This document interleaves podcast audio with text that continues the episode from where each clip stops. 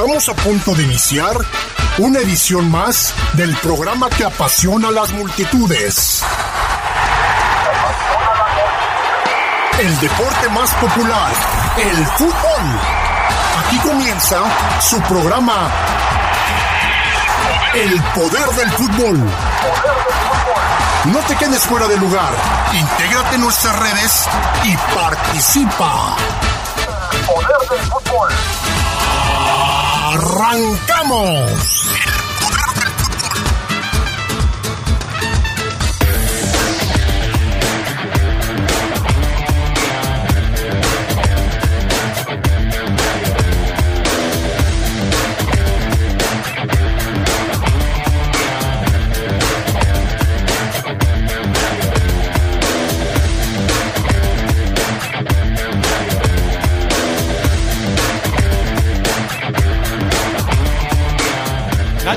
Ya analiza la necesidad de sustituir en el medio campo a Pedro Aquino. Hoy hablaremos de las posibilidades que tiene el técnico verde. Hoy también continuamos con las entrevistas a los grandes personajes en la historia del Club León. No se la pierda, ocho y media de la noche. Hablando del fútbol mexicano, cayó el sexto entrenador fue despedido Alex Diego, el técnico del Querétaro. En temas del fútbol internacional, mañana regresa la actividad a la Champions League. Platicaremos de los encuentros programados. Esto y mucho más esta noche en el poder del fútbol a través de la poderosa.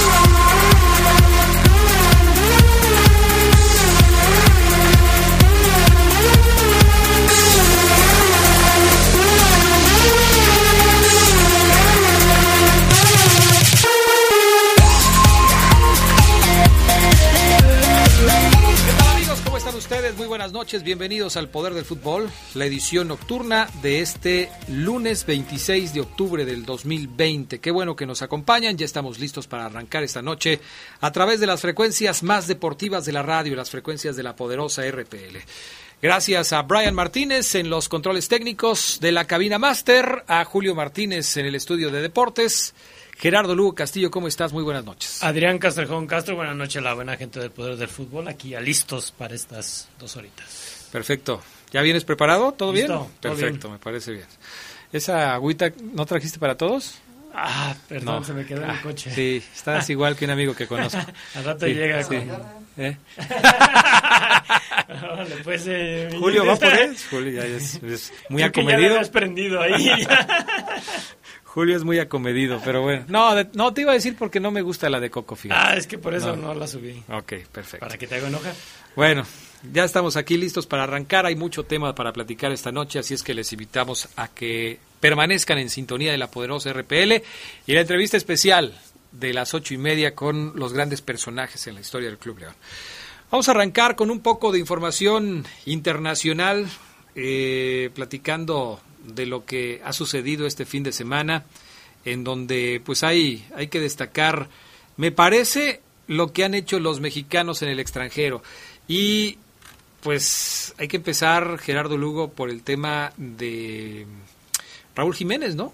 Que sigue haciendo goles Raúl Jiménez, un eh, elemento que me parece se sigue destacando en el concierto internacional, sigue marcando anotaciones, quizás no le ha ayudado mucho a su equipo, pero tampoco puede Raúl Jiménez hacerlo todo en el Wolverhampton, ¿no? El gol de este fin de semana fue un bonito gol, ¿eh?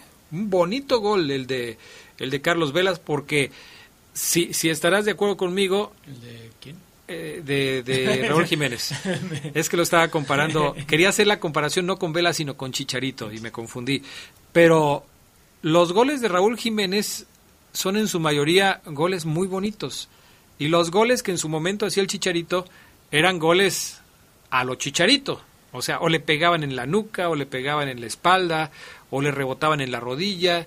Eh, pero no veías tú al Chicharito hacer goles al estilo de Raúl Jiménez. E, es como si, si dijeras que Raúl Jiménez anota a lo Hugo Sánchez y el Chicharito anota a lo Enrique Borja, ¿no? Mándale, más o menos. Llegó como Blue Demon en las películas. No, pero, pero déjalo de Blue Demon. Ve nada más. ¿En qué fachas? o sea. ¿Qué fachas? O sea, no puede ser posible. Adrián, pero, Adrián, buenas noches, amigos. Camisa Adidas. A ver, toma aire. Ahorita, ahorita, ahorita que tomes aire me, me dices, ¿no? ¿Cómo está la cosa? Entonces, sí ves una diferencia, ¿no? Sí notas una diferencia. Hay, una, hay una, elegancia en, el, en, el, en los goles de Raúl Jiménez, ¿no? Este, Yo siempre he dicho que Chicharito anotaba a lo Enrique Borja. Sí. Como fuera. Ándale. La mayoría de sus goles. Sí, porque hay unos que hizo buenos. A ver, antes de participar, saluda o Ceguera. Buenas noches, Adrián, amigos de La Poderosa. Me parece una falta tremenda de respeto, Adrián, que ellas que vengan fachas. Cuando este pans me costó 1700 no, pesos. No, no hablo de los pants. Las calcetas. hablo de 800 pesos. calzado de hoy. Los, la, la, los, este, las sandalias de la marca que viste a los raperos. ¿Alguna vez has venido a trabajar en sandalias, Julio Martina? Pero estas son, pero estas son. En sandalias. tú, sabes. ¿Sí? Tú sabes, aunque, aunque, aunque las compres en, ahí en el que está ahí en Torreslanda, en el mercado. Ve, Julio, ve, ve. Parece condorito, ¿no? Así como... Oye, están buenos tus tenis y tus zapatos, Julio. ¿Clon de los compraste? Bueno, ahí está entonces. Y te faltó decir que la gorra es regalada. Y la gorra es de las abejas, Adrián, con un valor aproximado. ¿Por qué esta la usó Jancy Gates antes de irse? Tres mil pesos. Muy bonita, muy bonita. Yo tenía, ¿Cuál te tocó a ti? Yo tenía una negra. ¿Y luego? Tenía una negra. ¿Te la robaron? Eh, no, no, me la pidieron. ¿Y por qué la diste, Adrián? A ver, esa. No, esa no es. Pero si te la piden, quiere decir que tú te puedes negar. Sí, pero es mi amigo. Es mi amigo. Ah, ok. Es mi amigo, le di una gorra negra que amablemente me habían dado y él me dio una gorra verde, que tú sabes que el verde a mí no me molesta. Me, cae bien el verde. Entonces está bien, todo está bien, está bien. Pero si empezamos hablando de... Ya, ya ves, llegas tarde y llegas distrayéndose. Estamos, ya habíamos entrado en el tema de... Es que me tropecé en la entrada de El Madrid bueno, antes del Madrid, el clásico del tráfico, Vela versus Chicharito. Chicharito ni siquiera jugó, Vela regresó a la actividad e hizo gol. Golazo además de, Carlitos Vela. Otro, otro, otro que sabe hacer buenos goles. ¿no? Sí. Ya lo del Chicharito me parece que es hasta para un documental, ¿no? ¿Qué te pasó, Javier? ¿Qué te pasó? O sea, ¿qué, qué pasa? O sea, ¿por qué estabas en un nivel si bien en lo individual te puede gustar, siempre lo he dicho, te puede gustar o no Javier Hernández, pero estaba en un nivel de competencia en su entorno altísimo, altísimo, en el mejor nivel.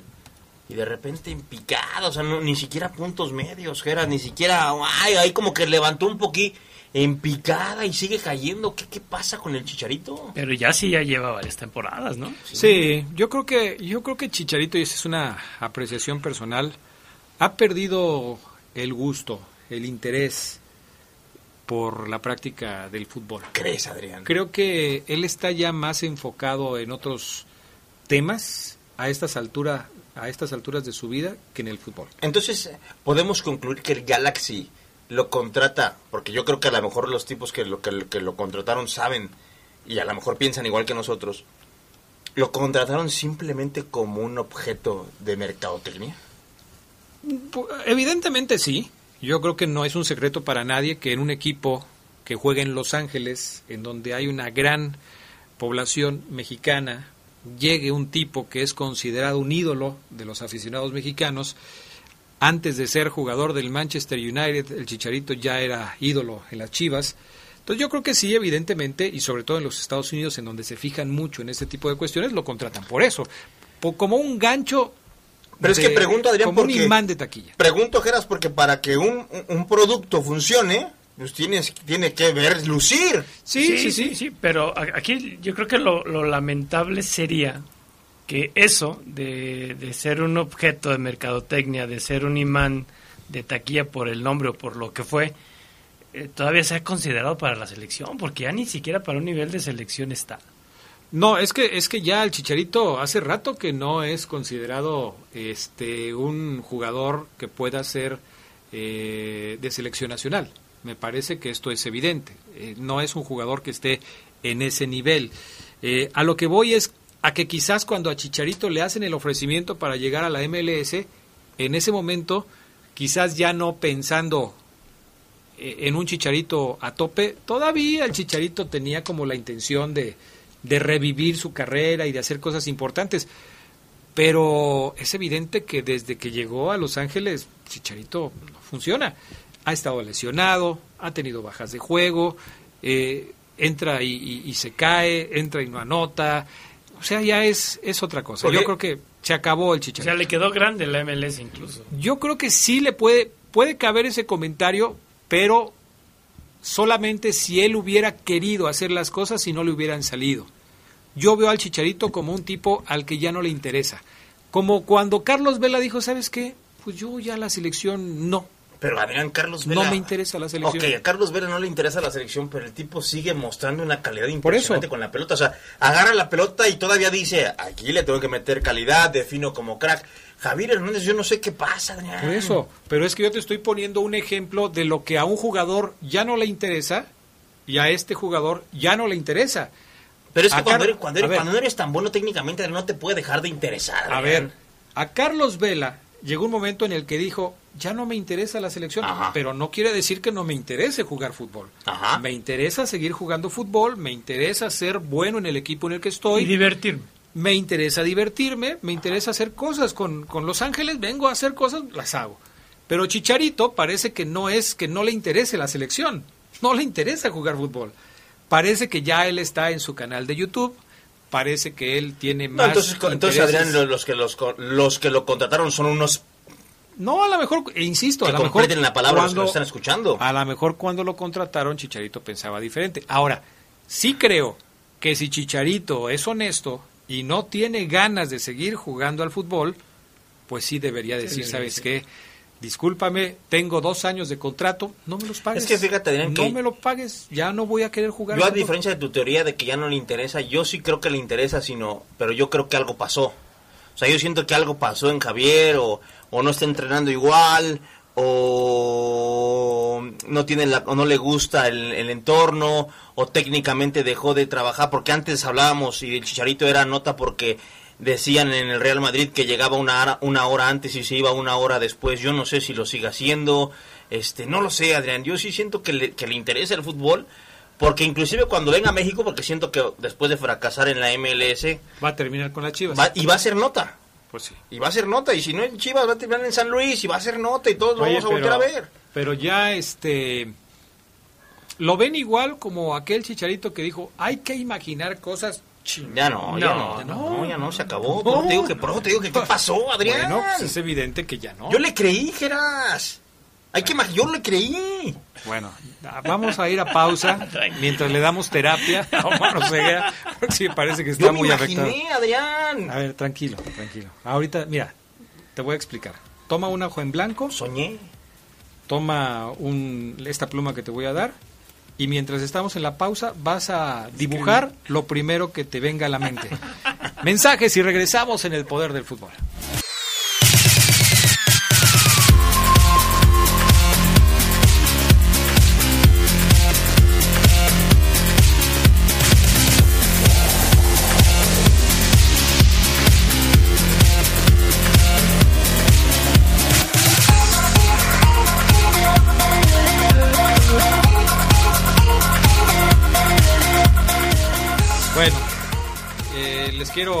Compartir que después de ver lo que Omar Oseguera dibujó en la hoja en blanco que le di, ha sido canalizado con el psiquiatra. porque no, sí está muy afectado. Pero con el Oseguera. segundo psiquiatra, porque el primero se volvió loco. Sí, no, está muy afectado Omar Oseguera. Bueno, vamos con actividad de la Champions League. Mañana, mañana va a haber partidos en la Champions, ¿no? sí, mañana. ¿Cuál es, ¿Cuál es el que les llama más la atención de los partidos de mañana? Ahorita les voy a decir cómo va a estar la cosa para, para mañana. Creo que en tu teléfono todavía no, no vas a poder ver eso, Ceguera, porque... Ok. ¿Sí puedes? No, no, no me puedo conectar al. ¿Cómo? ¿Y eso? No sé, a ver, déjame ir acá. No puede ser posible, Oseguera, no me digas esas cosas. Bueno, ahorita lo resolvemos. ¿Qué, qué estás, qué tanto haces, Oseguera? Voy a ir a checar, Adrián, porque no me puedo conectar. Eso no puede ser. Ok. bueno, eh, actividad de la Champions League. Lo, lo que me encanta de Oseguera es que, mira, va y abre aquella puerta buscando información que yo tengo ahí. Sí. Está bien, está bien. No le digas nada, déjalo que... Le diré hasta cuando sufra después sí, de sí, una hora. o sea, ya, déjalo que sufra. Martes 27 de octubre, ahí te van los partidos Gerardo Lugo Castillo, el Lokomotiv de Moscú contra el Bayern Múnich, robado para el Bayern, ¿no? Sí. No tiene que tener problemas. La racha de cinco partidos ganados del Bayern Múnich debe ser suficiente para que mañana se agregue una más. Shakhtar contra el Inter, el Internazionale de Milán. El Shakhtar que le acaba de pegar al Real Madrid va contra el Inter. Vamos a ver qué tal resulta este partido. Atalanta contra el Ajax de Ámsterdam, el Atlético de Madrid contra el Salzburgo, el Borussia Mönchengladbach contra el Real Madrid, el Porto contra el Olympiacos, Liverpool contra Midtjylland, el Marsella contra el Manchester City son los partidos programados para el día de mañana. ¿Alguno que digas tú, este no me lo pierdo? Híjole. Pues quizá el del ya, y- Madrid. y, ¿no? fíjate que te estoy dando Sí. la de la Champions, porque si ponemos la de la, La de la- Europa League, No, sí, ya, ya el otro día te escuché que te quejaste de la Europa League. ¿tú no estabas ese día aquí? No. Ah, fue el jueves. Fue el jueves, Estaba sí. aquí Oseguera y sí, que dijiste ahí una frase que cimbró las entrañas del Fafo Luna, pero... No, bueno, y, y la regañada que nos puso el Fafo Luna. Sí, no, como 15 minutos, ¿eh? Imagínate, nada Eh, más, pero bueno. Yo creo que es, es seguir la marcha del, del Bayern, ¿no? Y, y quizá lo del Real Madrid, después de, de ganar esta, esta vez el- lo polémico contra el Barça, pues también es ver qué, qué tanto puede hacer el Real. Pues sí, ya veremos qué es lo que sucede. Por cierto, el Real Madrid ganó el clásico español este fin de semana, tres goles a uno frente al Barcelona y de visitante, lo que provocó eh, algunas críticas porque dicen que el Bar se vistió con los colores merengues. Sí, no, sobre todo por el penalti sobre, sobre Ramos, eh, que, que fíjate que estaba leyendo este asunto de, la, de las reglas del arbitraje, de las que cambiaron a, este, a mitad de año.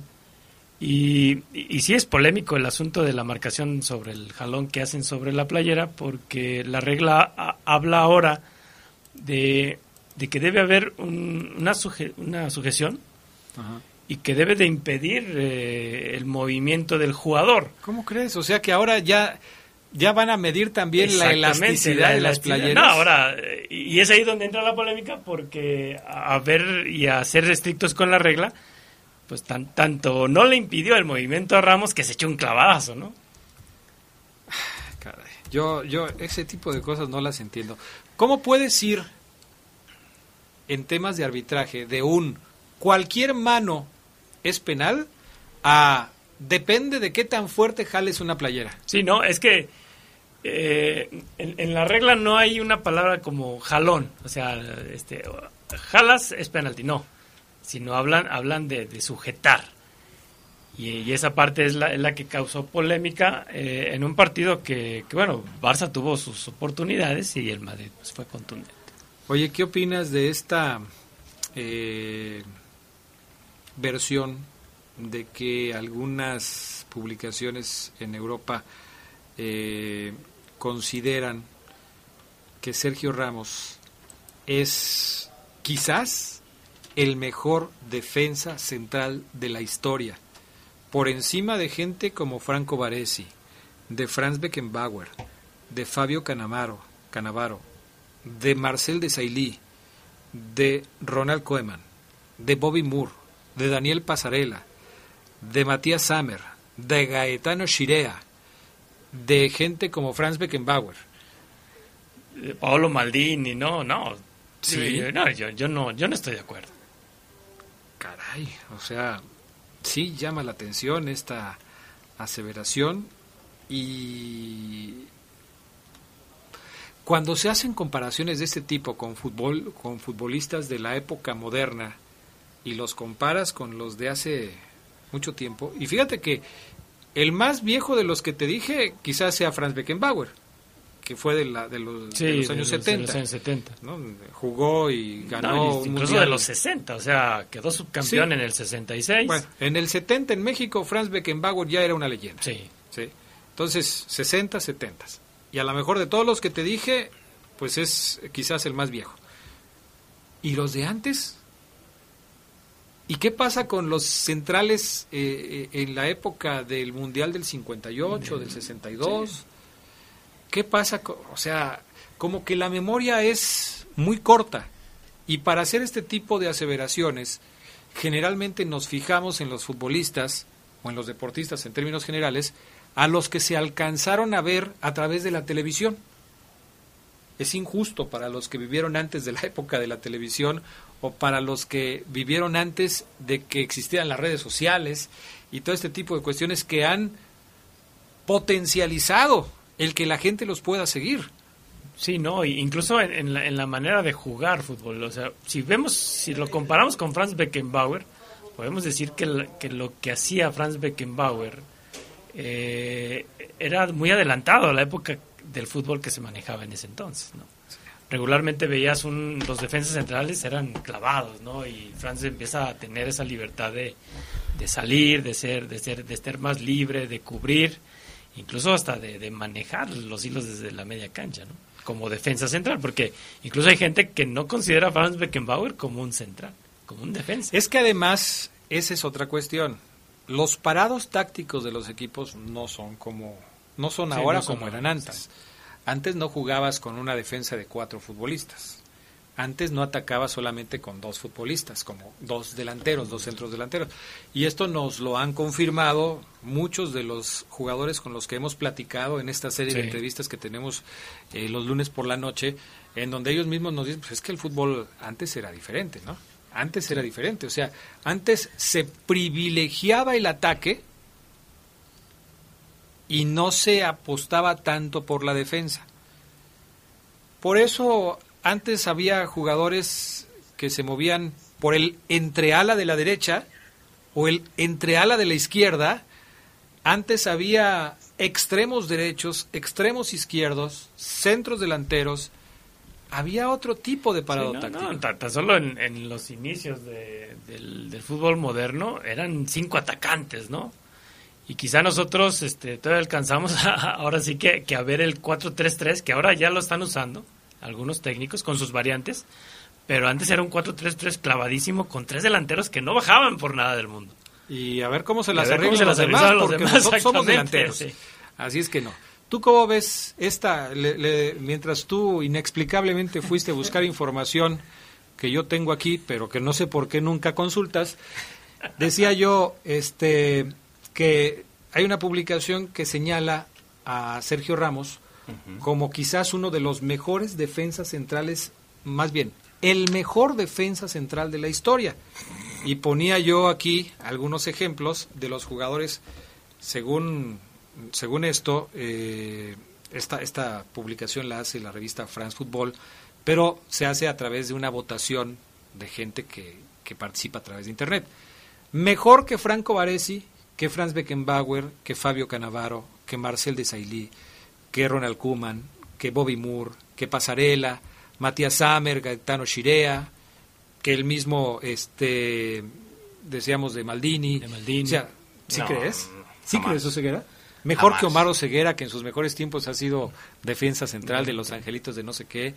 O sea, antes de Sergio Ramos en el Real Madrid, el último central que marcó época, época fue Fernando Hierro.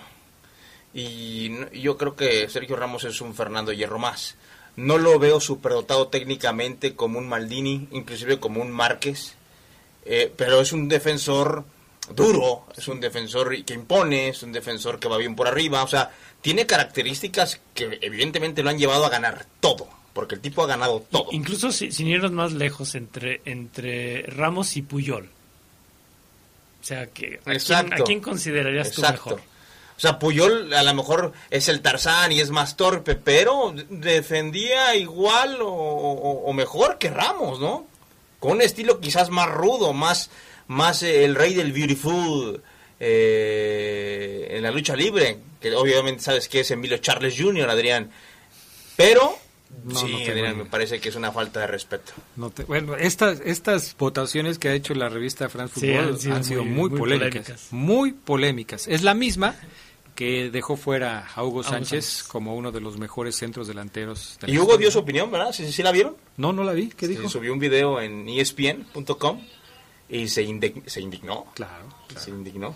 Pues así menos va a ser director técnico del Real Madrid. Imagínate, imagínate. menos lo van a llamar, pero bueno. No lo dudo. ¿No te interrumpimos? No, no, no, no, no, Vamos a ir a una pausa y enseguida regresamos con más del poder del fútbol a través de la poderosa.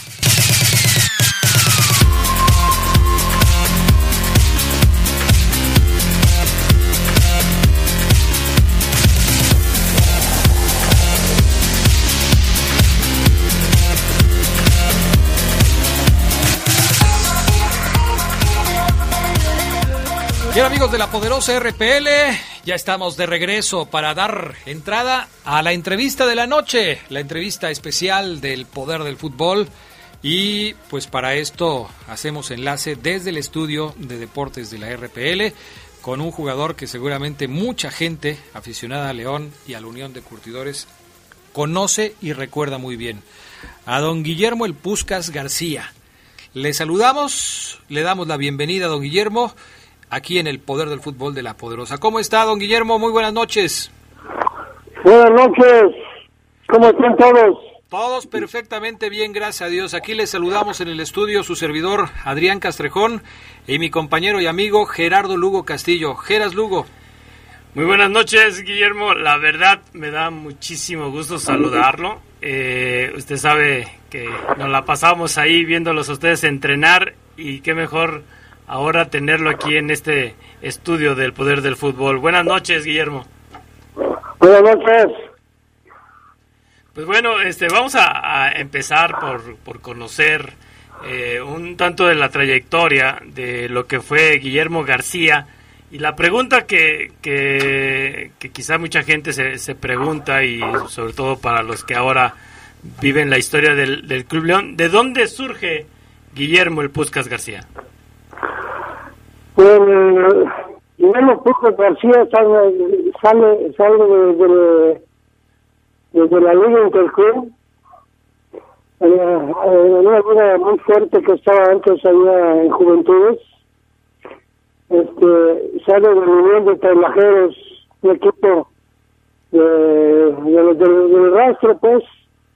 Ahí precisamente estábamos mi compadre José Luis y yo jugando con ellos había varios, estaba Checo Díaz, salimos varios de ahí, este, y de ahí me jalaron para el León, este, fue en el 65, acabando el, campeonato, el torneo del Interclub, fuimos campeones, y me, mandó a hablar don Pedro Pons, porque según se dio cuenta que el Pistache Torres me, llamó a, al Atlas de Guadalajara. Se dieron cuenta y cuando regresé de Guadalajara del Atlas, yo llegué a un acuerdo. Ya me estaba esperando don Pedro Pons, en paz descanse, y, y don que era el entrenador del equipo León y ahí empecé con, con las reservas en el 65, 66. Empezamos precisamente, nos llamaron a mi compadre y a, y a mí, al, al, León, a las reservas, y empezamos ahí a jugar. Y, y en 65, 66 jugué toda la temporada de reservas y empezando el 66-67 como el deseado partido, me, llevaron a la banca del, titular contra Cruz Azul en Caso Hidalgo. Y digo, pues para desgracia de Roberto López que se lastimó empezando el partido como a los 15 minutos, pues este, me me metieron por él, me metieron por él. Yo jugaba de medio o de extremo. pero me metió de lateral izquierdo en lugar de Roberto López y afortunadamente me tocó Fernando Bustos cuando él estaba en su momento Ajá. y me tocó marcarlo y pues me fue muy bien porque quedamos, empatamos uno a uno, pero me fue muy bien porque pues se- me sentí a gusto pues, ¿Con qué no me, no entrenador? me, no me, no me espanté. Don Guillermo, ¿con qué entrenador empezó a trabajar cuando lo llamaron en el León? Empecé a trabajar con don Luis Bill, Ajá. un argentino que estuvo ahí, Sí. un señor muy buen hombre, para descanse, muy buen hombre, muy inteligente para, para hacer los cuadros y para acomodarlos. Y afortunadamente también nos tocó la, la, fortuna, pues, de lo que no se acuerda nadie, de todos los reporteros y comentaristas de, de esta época. Nadie se acuerda del equipo mexicano de, de puros puros mexicanos estábamos en ese equipo este este estaba en ese, en ese tiempo cuando yo entré estaba Marcos Gallardo estaba Roberto López Efraín Silosa y el Gallito Montalvo. Cuando yo entré por el, el Gallito se lastimó y luego Roberto se lastimó y entré yo en lugar de ellos en el lateral izquierdo. Y desde entrada estaba Charicos, estaba el Chino Estrada, el Celín Barajas, el Pillán Barajas, el Celajú Anaya, la Pajarita Fuentes, Miguel Rodríguez, Gustavo Rodríguez. O sea, de esa época lo que eh, me siento mal cada vez que he venido y he escuchado cuando hablan de León, y no tengo nada contra los extranjeros, pero siempre hablan de, de nada más de los extranjeros que llegaron después, porque el equipo mexicano ese lo organizó don Alfonso Sánchez López y don Roberto Solís y Manuel Ortega, y eran ese grupo de directivos que se fueron a comprar jugadores. Don Luis se fue a traer argentinos, pero lo regresaron porque vieron que había una camada de puros mexicanos el equipo mexicano que, que estuvo jugando, estuvimos jugando como cuatro temporadas, no sé cuántas. Oiga, don Guillermo, ¿con qué jugador se entendía usted mejor en la cancha? ¿Quién era su socio ahí en el terreno de juego de los de los que participaron con usted en esa época de León mexicanizado? Bueno, a mí el que me cuidaba mucho porque yo me, mi estilo de, de mi forma de jugar, como yo, pues, yo jugaba de extremo izquierdo en las reservas y subía y bajaba y y siempre fue mi, mi- mi estilo, no respetaba el lugar y me metieron de lateral entonces seguí con la misma técnica de atacar desde, desde la defensa hasta arriba, subía y bajaba y subía y bajaba. Ese, ese, ese, ese estilo nadie lo tenía, la verdad, pero no es presunción. Pero en ese tiempo no había quien subiera y bajara de como defensa. Y a mí el que me, me apoyaba mucho era mi protector porque me iba al ataque, era el Pachuco López. El Pachuco López era un medio de contención en ese tiempo ya macizo, pero con un toque y una seguridad que jugaba precioso, ¿no? Y siempre me defendió, siempre me protegió el Pachuco López. Don Guillermo, ¿qui- ¿quién, ¿quién le puso el Puscas? ¿Y por ¿Y qué? por qué? El, Pus- el salió porque estaba viviendo en el Instituto Leonés, estaba estudiando la secundaria y, y me llamaron a la selección, a la selección del, del colegio y el Pico Bosa, Leonel Bosa, un jugador de León, se fue a entrenarnos, apareció ahí con a entrenar a, la selección del Leonés y de buenas a primeras em, me empezó a ver jugar que así como corría y me empezó a decir puscas puscas y puscas hasta que pues de plano sí le pregunté yo no sabía quién era Y yo, "Oye, oiga señor Bosa ¿y quién es ese Puscas? Dice, ¿cómo quién? El mayor galopante de todos los tiempos, Ferenc Puscas, de, la selección española, un húngaro. Dice, y usted corre igualito que él, soy muy bajo, no para, y, por eso le estoy poniendo Puscas. Y empezó a ir a la cosa en a llamarme Puscas, y y ya, ya cuando menos pensé, dije, bueno, pues, al rato se, se, olvida, ¿no? Pues nomás en el leonés. Claro. Pero sucede que empecé a jugar en el Interclub y se empezó a regar en el polo. Y ya después de ahí no, me soltaron puscas y puscas y puscas y ya se me quedó. Oiga, eh, ¿qué, ¿qué significó para, para Guillermo Puscas García ser parte de ese equipo que estuvo... Eh, sí, ¿Qué significó para usted ser parte del equipo que inauguró el Estadio León? Bueno. Sí, ¿nos escucha? Claro, sí, es que se me fue, no lo seguía. Ah, le preguntaba qué significó para usted ser, ser parte de aquel equipo que inauguró el Estadio León. ¿Cómo fue aquella noche? ¿De la inauguración del estadio? Así es. De León. Sí. ¿Sí? Eh, mira, yo, me, yo recuerdo muy bien de, por ese entonces me los decía a varios que decían que el equipo mexicano, que, que fue el, el que inauguró el estadio el, que el equipo que te digo, de los Nosa, de Fraúl, de Gil de los hijos, del chino, varios de ellos. Entonces yo les comento, no saben qué, que los que inauguramos fuimos las reservas de León porque jugamos primero que ellos no sé el detalle, pero fue muy bonito esa, esa inauguración. Fue, un, casi un lleno en el estadio y pues el estadio Nuevecito pues estaba feliz la gente. Don Guillermo, yo creo que uno de los de los pasajes más importantes para un, un jugador en aquella época pues era enfrentar a, a futbolistas como Brasil que pues, eran los mejores en ese momento, ¿no? Vamos a ver ahora que, fue el cumpleaños 80 de Pelé, una foto suya con Edson Arantes eh, previo a un partido que jugaron contra Brasil. ¿Qué recuerda sobre ese encuentro con Pelé? el, juego de Brasil fue con la selección de Brasil que fue campeón aquí en México.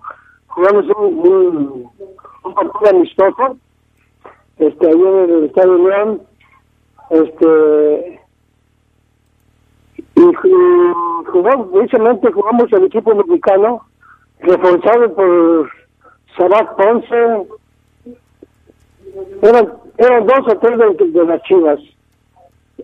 Y jugamos contra ellos, nos metieron creo que 5-3 o jugaron 5-3 Muchos que nosotros la metamos con René Méndez cero de todas las ligas que traían. Y, y la, la, a mí me gustó la, la humildad de Pelé, porque a medio, a medio tiempo me la acerqué y le dije, ¿me puedo tomar una foto contigo? Claro. Y me agarró y me abrazó y véngase. Y me saqué la foto y, pues ahí la tengo como un gran recuerdo de un jugadorazo, ¿eh? un jugadorazo. Para mí sigue siendo el mejor del mundo. Ah, bueno, eh, ha sido pues una larga trayectoria la que ha tenido usted con el equipo de León y luego con el Unión de Curtidores. ¿Cómo es, que, ¿Cómo es que cambia de camiseta? ¿Cómo es que sale de León y se va al Unión de Curtidores? Bueno, mira, la salida de León no fue por culpa mía, sino que me salieron.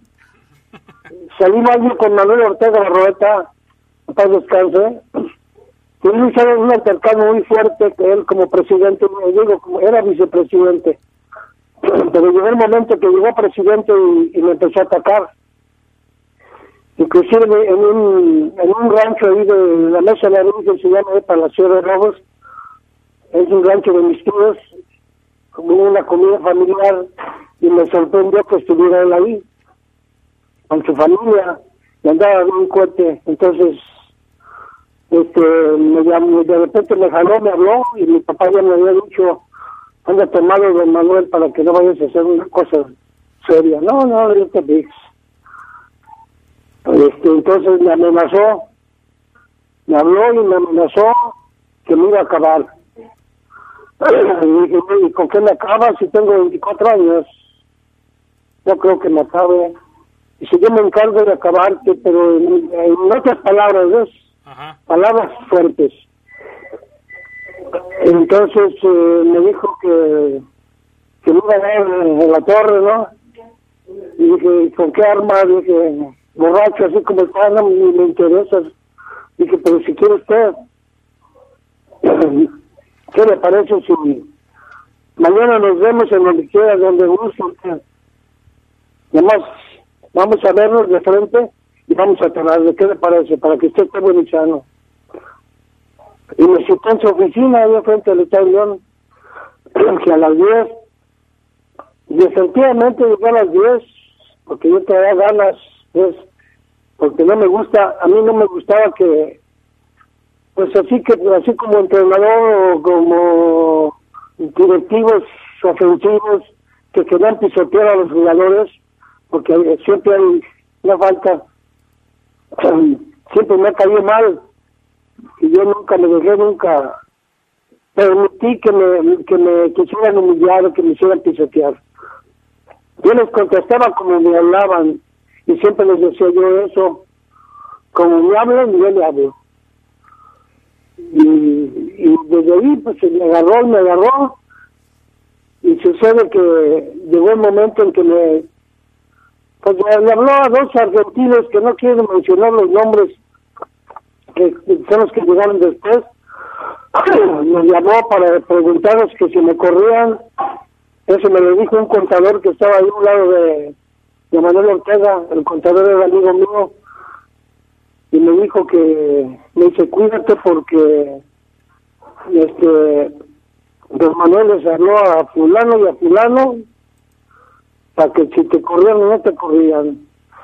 Y ya me comentaron, entonces entre ellos iba Salomones, ¿no? Y, cuando dijo don Manuel, también quiero hablar, bueno, quiero hablar con respecto al Puscas García, si lo dejamos o lo, o, lo corremos. Entonces el Piojo, padre muy buen amigo mío, yo lo estimaba mucho, el tío se levantó y dice, yo vine a jugar aquí con permiso, ahí nos vemos, y se dio la vuelta. Y nomás quedaron otros dos ahí, que te digo, no tiene caso ya de siglos, no. Pero uno de ellos habló de mí, peste, ¿no? Así. Que sí, que me corrieran, que porque les decía que eran unos refugiados y que la verdad, que de todo, de todo les decía. Pero así era, era, era su forma de hablar de él entonces yo ya, este, de repente, pues ya me hice un lado, ¿no? Claro. Don Y Guillermo, Manuel Ortega me atacó, me atacó, me atacó, me, mira, me habló en Laguna, con Claudio Barbosa. Ajá. Y ya casi para firmar, pues, fui a la oficina y me dijo Barbosa, ya, ya firma, ya firmar. Y llegué, ah, qué caray, ¿qué pasó? Llegué a la oficina y me dijo la secretaria, sí, aquí está su contrato, pero me acaba de decir el contador que siempre lo, y que ni para los gastos le doy. Entonces así estuvo haciéndole Manuel Ortega, había un, una forma de manejar en ese tiempo entre los directivos Ajá.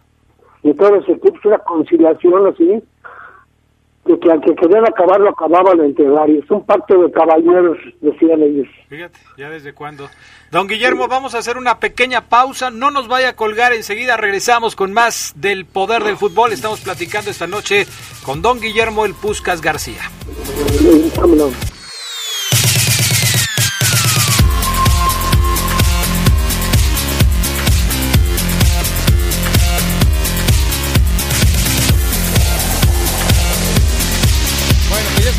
regreso con más del poder del fútbol. Esta noche estamos platicando con don Guillermo El Puscas García de su historia, de su trayectoria que, que tuvo en el fútbol profesional, con el León, luego con el Unión de Curtidores.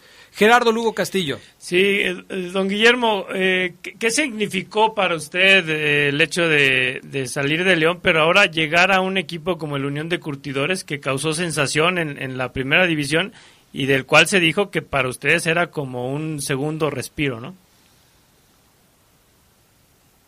Bueno. Don Guillermo. Ah, se cortó la comunicación con don Guillermo. A ver si la podemos retomar, mi estimado Brian Martínez. Guillermo El Puscas García, que empezó con el León, siguió con el Unión de Curtidores, ya nos platicaba cómo fue su salida del conjunto Esmeralda, no en muy buenos términos. A veces los pleitos entre las directivas y los jugadores pues son, son duros, ¿no? Son difíciles. Y de esto tenemos ejemplos hasta nuestros días. Y aquí clave, y, yo creo que para todos los, los, veteranos que hemos entrevistado aquí, el Chino Estrada, Celajú, Guillermo García, eh, lo, lo, que hace Luis Grill, ¿no? Como técnico para ellos, ¿no? Al, dirigir a un león, a un león mexicanizado.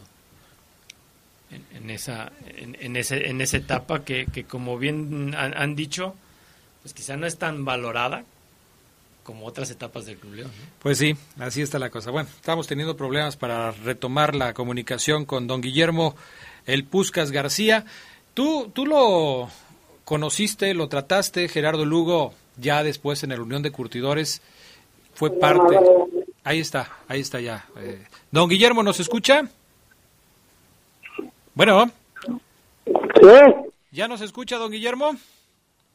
Sí, ya se Sí, sí, estoy viendo. Sí, perfecto. A ver, ¿qué? aquí Gerardo le tiene una pregunta más. Sí, Guillermo, para usted, después de salir de León, eh, ¿qué significó el Unión de Curtidores? Eh, que, que, bueno, como dicen, fue una segunda oportunidad para muchos de los que militaron en ese equipo y sobre todo que causaron presión, ¿no? Pero ¿qué significó para usted el Unión de Curtidores? Sí, mira, en, en Unión de Cultivadores, yo, entré, yo entré la Unión de Cultivadores después de que me fui como cuatro meses a San Luis, porque te digo que me estaban, me estaban quemando en todos los equipos, Manuel Ortega hablaba y no me contrataban, ya, para firmar me cortaban, en los Atlas, en el Laguna, en este, varios. Y entonces, llegando de San Luis, este, me, fui, cuando supe yo que Carvajal iba a agarrar a Curtidores, este, pues eh, se me hizo fácil ir con Carvajal y, y pedirle de favor que si me daba chance, porque yo quería jugar. Y volteó y me vio y me dijo, sí, cómo no, este, hay tres mil pesos. Y me dio risa, ¿no? Porque primero lo que ganara en ese tiempo, el, último que gané fueron siete mil y, y me dice, si es de revise, pues un profesional de siete años, pues cómo va a jugar porque yo dije, no, no me interesa el dinero, quiero volver a jugar, Toño. Más quiero que me des la oportunidad. Pues ve, vete ahí con Sagiante, don Gustavo Sagiante del gerente. Y me fui a la oficina y llegué con don Gustavo y le dije, don Gustavo, vengo a firmar el contrato y se me da vergüenza lo que te están haciendo, así me dijo.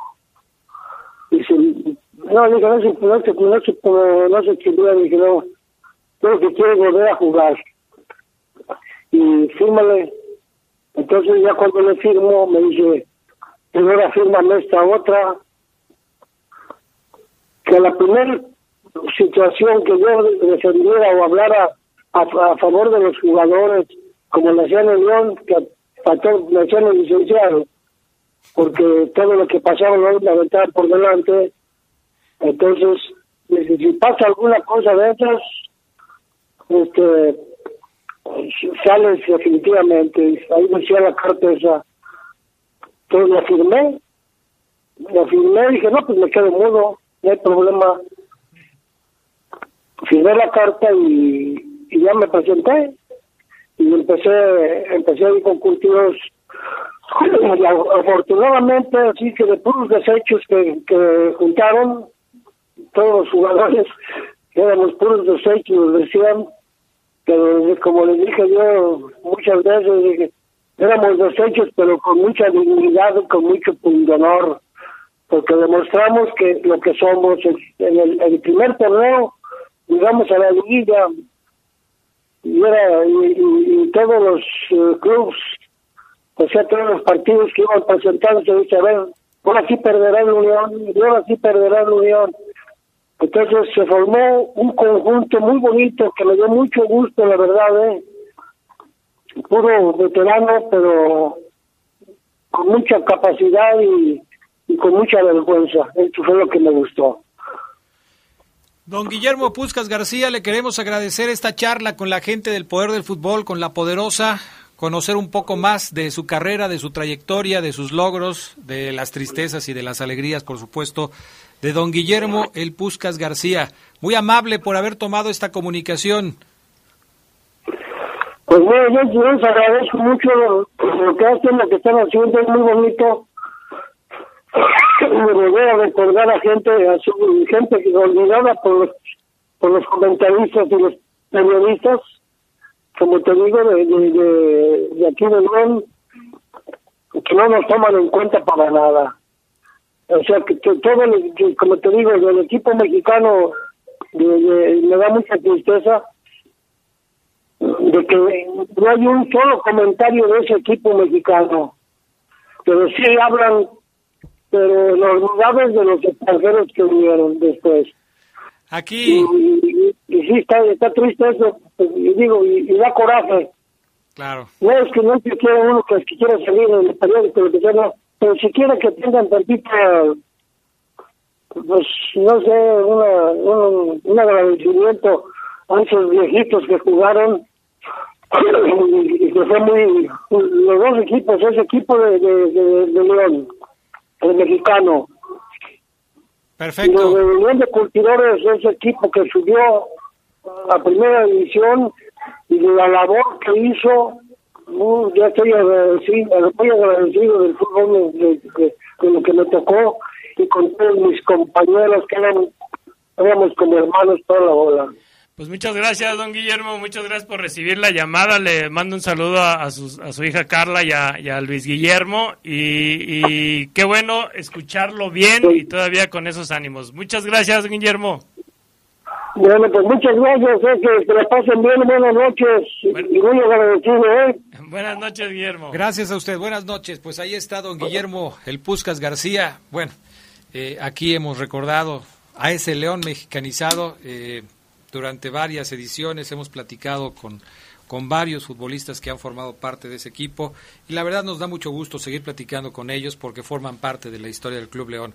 Esto relacionado con lo de Sergio Ramos que decíamos, no hay memoria, de repente no se acuerdan de los que eh, no salían en la tele En la o no tele. aparecían en las redes sociales. Bueno, pues estos, estos jugadores de León de los 60, de los 50, de los 40, cuando inició el equipo, también forman parte de la historia del conjunto Esmeralda. ¿eh? Sí, ¿no? Y, bueno, recordó a, a una, a un personaje de, la Unión de Curtidores que en ese tiempo fue clave, que fue don Gustavo Sagiante, que, que formó al equipo del 74-75 para... Y así como lo dijo don Guillermo Puscas García, ¿no? Este, casi todo fue a préstamo. No, no compraron nadie porque no había dinero y aún así formaron un gran equipo. Y a don Gustavo Sagiente mucha gente lo relaciona con, Con el, el básquetbol. básquetbol, exactamente. ¿sí? O sea, porque él fue basquetbolista. Entonces, no lo ubicas como directivo de un equipo de fútbol. Sí, no, no, no. No lo ubico. y Bueno, fue- y fue- A lo mejor los, los, los más antiguos que saben la historia, pues, obviamente sí. Pero los más recientes no ubican a, a don Gustavo Sagiante como, como un eh, directivo, Sí, de un directivo de fútbol. fútbol. Así es. Bueno, fue parte de la Unión de Curtidores. Vamos a pausa y enseguida regresamos con más del poder del fútbol a través de la poderosa.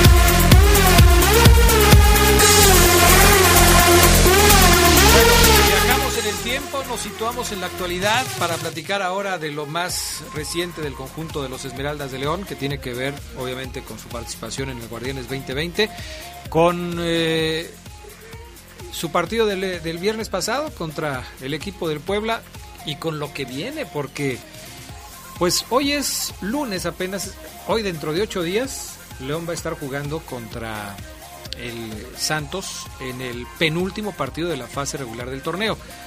Y yo creo que independientemente de lo que sucedió en el partido del viernes contra Puebla, hay que ver hacia adelante, ¿no? Hay varios asuntos que a mí me gustaría platicar con ustedes y con la gente del poder del, fútbol. Por cierto, Brian, ¿cómo ves si, si abrimos el WhatsApp para que los amigos del auditorio pues puedan participar y puedan darnos puntos de vista eh, sobre lo que vamos a estar hablando y sobre lo que ya hablamos a la mitad del, programa, porque me resulta interesante todo esto. Pero les decía yo, a ver, puntos que pongo sobre la mesa para que los platiquemos. El tema de si es conveniente o no que Nacho Ambriz haga una rotación para los partidos que le restan al equipo en la fase regular del torneo. Punto uno. Punto número dos, y no menos importante, el tema de con quién va a sustituir al expulsado Pedro Aquino. ¿Se acuerdan que cuando se fue lastimado Iván Rodríguez, una de las cuestiones que analizamos es, pues ojalá que Pedro Aquino no se vaya a lastimar también? Bueno, no se lastimó, lo expulsaron y va a quedar fuera por lo menos un partido contra el Santos.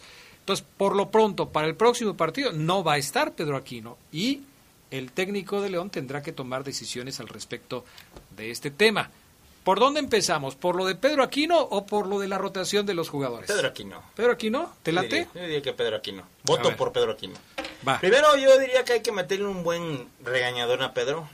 Que yo siempre, yo soy de los... A mí me gustan mucho los jugadores que meten, que, que, que, que son fuertes, Adrián. Yo alguna vez dije que en mi equipo jugaba siempre Mosquera. Mosquera en mi once siempre estaba porque es un tipo que va, choca, mete cuerpo, revienta, se tira de cabeza, de tijera para romper pelotas. Esos jugadores a mí me gustan mucho. Pedro Aquino es un jugador que tiene eso, pero además, desde mi punto de vista, es muy elegante a la hora de tirar un pase, de repente la pica de más y nos agarran en contragolpe porque no le sale, pero el tipo tiene a veces destellos técnicos eh, que me hacen recordar a el negro Almirón por cómo salía jugando el negro siendo el negro un tipo en un nivel para mí también muy superior todavía. Pero sí creo que pese a esta descripción que tengo de Pedro, hay que regañarlo y hay que decir, oye Pedro, si esto lo haces en la liguilla, nos llevó la... O sea, porque en la liguilla te van a dar, le tienen que decir, Adrián, en la liguilla te van a dar, ya vieron, ¿eh? en la liguilla te van a dar, te van a buscar. Pero tú crees que no sabe. ¿Tú crees que, sí sabe, Adrián, pero me dicen, me dicen que Pedro es muy calentón. O sea, Pedro hasta en los interescuadras es de que un, un recargón. Ahí te tira el manotazo y, y para, para decir, no, pues es un entrenamiento, pero para mí esto es real. O sea, él es muy intenso el tipo. Hay que decirle que, le, que se calme porque eh, yo lo, lo, puse en un tweet y decía, a la siguiente, desquítate, hermano. Si, si te vas a ganar una tarjeta, si Pedro se hubiera desquitado a la siguiente, Geras, lo hubieran hasta amonestado, Adrián. Pero ni siquiera un cabezazo tiró bien y lo echaron. Es la culpa total de él. Y él sabe que se tiene que calmar y sí creo que hay que dedicarle una, unos 45 minutos a una charla con él. Sí, recuerdo que, que tuiteamos, luego, luego enseguida de la expulsión, criticando a Pedro Aquino. De hecho, a mí me, respondieron que, que, cómo no se iba a calentar si, si ya lo traían de encargo. Pues es que ese encargo va a ser así en la liga. O sea, recordemos que en el clausura 2019 expulsaron a Rubén Zambuesa y, y, faltó, cuando ya faltaba un delantero, cuando ya había un lesionado, o sea, todo este tipo de situaciones es que las tienen que controlar ellos. Sí, porque digo, quienes hemos jugado al fútbol sabemos que de repente hasta los rivales se van turnando para ir dándole eh, un ablandamiento a ciertos jugadores que son claves en los partidos y sobre todo cuando saben que son fáciles de encender. entonces, si aquí, por ejemplo, Cristian Tabó, que fue el jugador con el que tuvo el problema, Pedro Aquino, si ustedes vieron el partido de la semana pasada contra el Monterrey, y nada más pongo esa referencia para no irme más atrás, Cristian Tabó buscó tres penales en ese partido. Le marcaron uno, pero buscó tres penales. es un jugador de los que muchos consideramos como marrulleros dentro del fútbol profesional él hace su lucha. ¿Te acuerdas cuando alguna vez se encendió la polémica? Eh, el mismo Zambuesa se dejaba caer cada rato. Sí, sí, sí, Pero con, con con, creo que fue con Nelson Sebastián más cuando hablábamos de la picardía o de la trampa en el fútbol, ¿no? E, es, un jugador pícaro o es un jugador tramposo. el que se tira un penal, porque fue cuando surgió aquello de que jugador que se tirara en el área le iban a, sacar una tarjeta amarilla. Y entonces se encendió la polémica y platicamos con él para eh, requerir su punto de vista. Bueno, Cristian Tabó es así. Y mira que ganó el duelo. Expulsaron a Pedro Aquino, se salió con la suya. Puebla logró quitar del terreno de juego a un eh, elemento que le daba el balance en el medio campo al cuadro de León. Y yo te decía, ¿a poco crees que Pedro Aquino no, no sabe lo importante que puede ser en una liguilla el perder la cabeza y dejar a su equipo con 10? Y, bueno, tiene que entenderlo, Mar. Dice, dice Nacho Ambriz, lo dijo después de, del partido, que hablaron con él y que él se disculpó. Pues sí, pero no es la primera vez que Pedro comete un error de este tipo. Es que a eso voy, Adrián. No puede quedar en solamente una disculpa, muchachos, fue mi error. La clásica que aplicas, ¿no? Fue mi error. Abril debe tomar nota y hablar con él para decirle. Es más, Pedro, si nos está escuchando, que él dice que no escucha ni ve ni, ni, ni lee ni ve prensa, pero si nos está escuchando, seguramente dirá, por favor, pues si yo jugué un mundial, claro que sé que me equivoqué y claro que sé que, o ceguera que me tengo que quitar a la siguiente. Pues sí, yo sé que lo sabes, Adrián, pero este no, no, no está de más esa charla con, con Nacho Ambriz, porque además Nacho Ambriz jugó la misma posición. Entonces Nacho Ambriz sabe cómo, cómo, cómo llegarle a, a, ese jugador que, que, va a estar en, en, constante contacto. El contención es el que más en más contacto eh, puede estar Adrián por, por su función, ¿no? Que es ensuciar, que recuperar. Entonces sí creo que no debe de quedar en una disculpa lo de Pedro. Ahora, eh, está bien. Yo creo que todos estamos de acuerdo en eso ya no hay ley Ambris. El mismo técnico lo confirmó al arranque de esta temporada, de este torneo, dijo, ya no hay ley Ambris. El jugador podría estar disponible a partir de que la liga lo habilite para jugar. Suponemos que le van a dar un partido. No he checado el reporte de la comisión disciplinaria. pero, esperan el partido de hoy, ¿no? Pero seguramente va a ser. Ah, te esperan el partido de para dar el reporte completo. Entonces, seguramente va a ser un partido. Digo, salvo que lo hayan acusado de una eh, agresión o cosa por el estilo. No creo que haya sido así, ¿no? A lo mejor es conducta violenta o jugada antideportiva o cosas por el estilo. Un partido. Yo calculo que va a ser un partido. ¿Qué va a pasar para el partido contra Toluca? Se pierde contra Santos, pero podría jugar contra Toluca. Seguramente lo van a habilitar.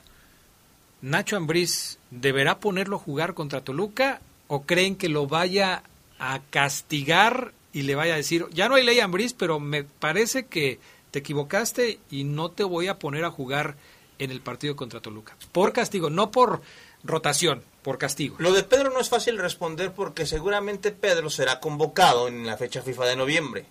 Entonces ahí Ambris también se deberá decir, a ver, si Pedro va a jugar, qué tan viable o qué tan conveniente para mí y lo que quiero es ponerlo en la última jornada, como dice Adrián, pensando en que después se va a ir con su selección, mm, no sé, creo que lo tiene que pensar Adrián. Yo Oseguera lo ponía a jugar, pero no sea Ambriz. Yo también lo ponía, pero ¿cuál sería la razón para no ponerlo? ¿Porque va a viajar? Sí, Adrián. Pero si no lo pones a jugar en esa última fecha, no va a jugar la 16, no va a jugar la 17, se va a perder el trabajo de entrenamiento con el León tres semanas como que es demasiado, ¿no? Pues sí, Adrián, no pero pierdes ritmo. Pero acuérdate que los técnicos en liguilla así son, Adrián. Yo te entiendo perfecto, pero los técnicos en liguilla así son tienen una libreta donde tienen todo anotado y dicen, a ver, a este hay que descansarlo porque trae 25... Es que fíjate cómo se ve.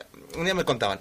Hay una libreta, bueno, yo, a mí me enseñaron una libreta, algún día la vi, y dicen, es que mira, Gerardo Lugomar tiene desde el 2019 45 partidos disputados y solamente en 3 salió de cambio. Hay que descansarlo. Por más que mi cerebro decía, o sea, primero, mi primera impresión fue, no, 45. Y sí, si nos ponemos a investigar, nos daremos cuenta que Montes, aquí no tienen a lo mejor un montonal de partidos. A los, de, a los de Aquino, por ejemplo, súmale los que tiene con el León con los que jugó en la fecha FIFA.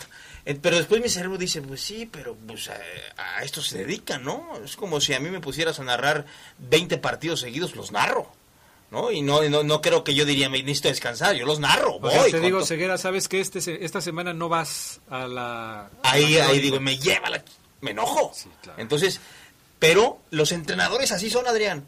Ven todos esos apuntes que tienen y dicen, es que este trae arrastrando ya 16 partidos con nosotros, más los 5 de liga, tiene tantos kilómetros en avión, le vendrá bien un descanso. y le ponen trabajo diferenciado y así son, Adrián, de Sí, no, puede ser. puede- incluso en el fútbol de Europa este trabajo es más evidente. O sea, cuando juegas la Copa, cuando juegas la Champions, cuando juegas la Liga de tu país, los planteles son amplios y entonces empieza esa rotación de la que hablas.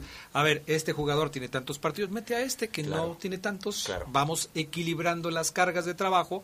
A este los pones acá, a esto los pones acá y ahí nos la vamos llevando. A mí una vez me dijo Elías Hernández, vamos a Geras, me dijo Elías Hernández, un día que me lo topé en, en algún lugar aquí en la ciudad, me dijo, no, pero ¿no te has fijado que a los que critican más son a Montes, Boselli y a mí? O sea, si no andamos los tres bien, este, si el equipo no anda bien, a los que señalan es a nosotros tres. Y la gente no ve, y Elías me lo comentó, que nosotros, Luis y yo, hemos jugado con la selección, hemos venido, hemos ido otra vez, hemos venido, y eso cuenta, el cuerpo lo resiente. O sea, también escuché al jugador y luego lo relacioné con la libreta y dije, así son los entre... Quizás si tú, Geras, y yo fuéramos parte de un cuerpo técnico, diríamos, no, es que sí, tiene- tenemos que descansarlo, Adrián, porque no, tiene que, merece un descanso el muchacho. Es como cuando tú, Oseguera me ha entregado 10 exclusivas, no vengas hoy, Oseguera, y me das el día, Nunca, Adrián". nunca, va, nunca va a pasar eso, nunca va a pasar eso. Lleva cinco exclusivas, Sí. le faltan cinco. Y, y- y bueno, aquí no va a enfrentar a Chile y Argentina. Uf. O sea, No es cualquier no cosa. es cualquier cosa. Y en partidos eliminatorios, o sea, partidos oficiales. Sí, a- aquí yo creo que voy más al asunto disciplinario del jugador. O sea, yo creo que sí, quizá Ambris decide no, no, no juntarlo contra Toluca precisamente por el trajín que va a tener Aquino, ¿no? Porque yo creo que de, de todos los seleccionables de León es el que va a jugar los 180 minutos. Seguramente. Vamos a ir a una pausa, amigos. Enseguida regresamos con más del poder del fútbol a través de la poderosa. Ya está lo de Aquino, el análisis de la expulsión y de lo que puede suceder con él, pero pues si no juega Aquino, ¿quién va a jugar? ¿A quién va a poner el eh, técnico Nacho Ambriz para el próximo partido o quizás para los dos próximos partidos del conjunto Esmeralda? Regresamos.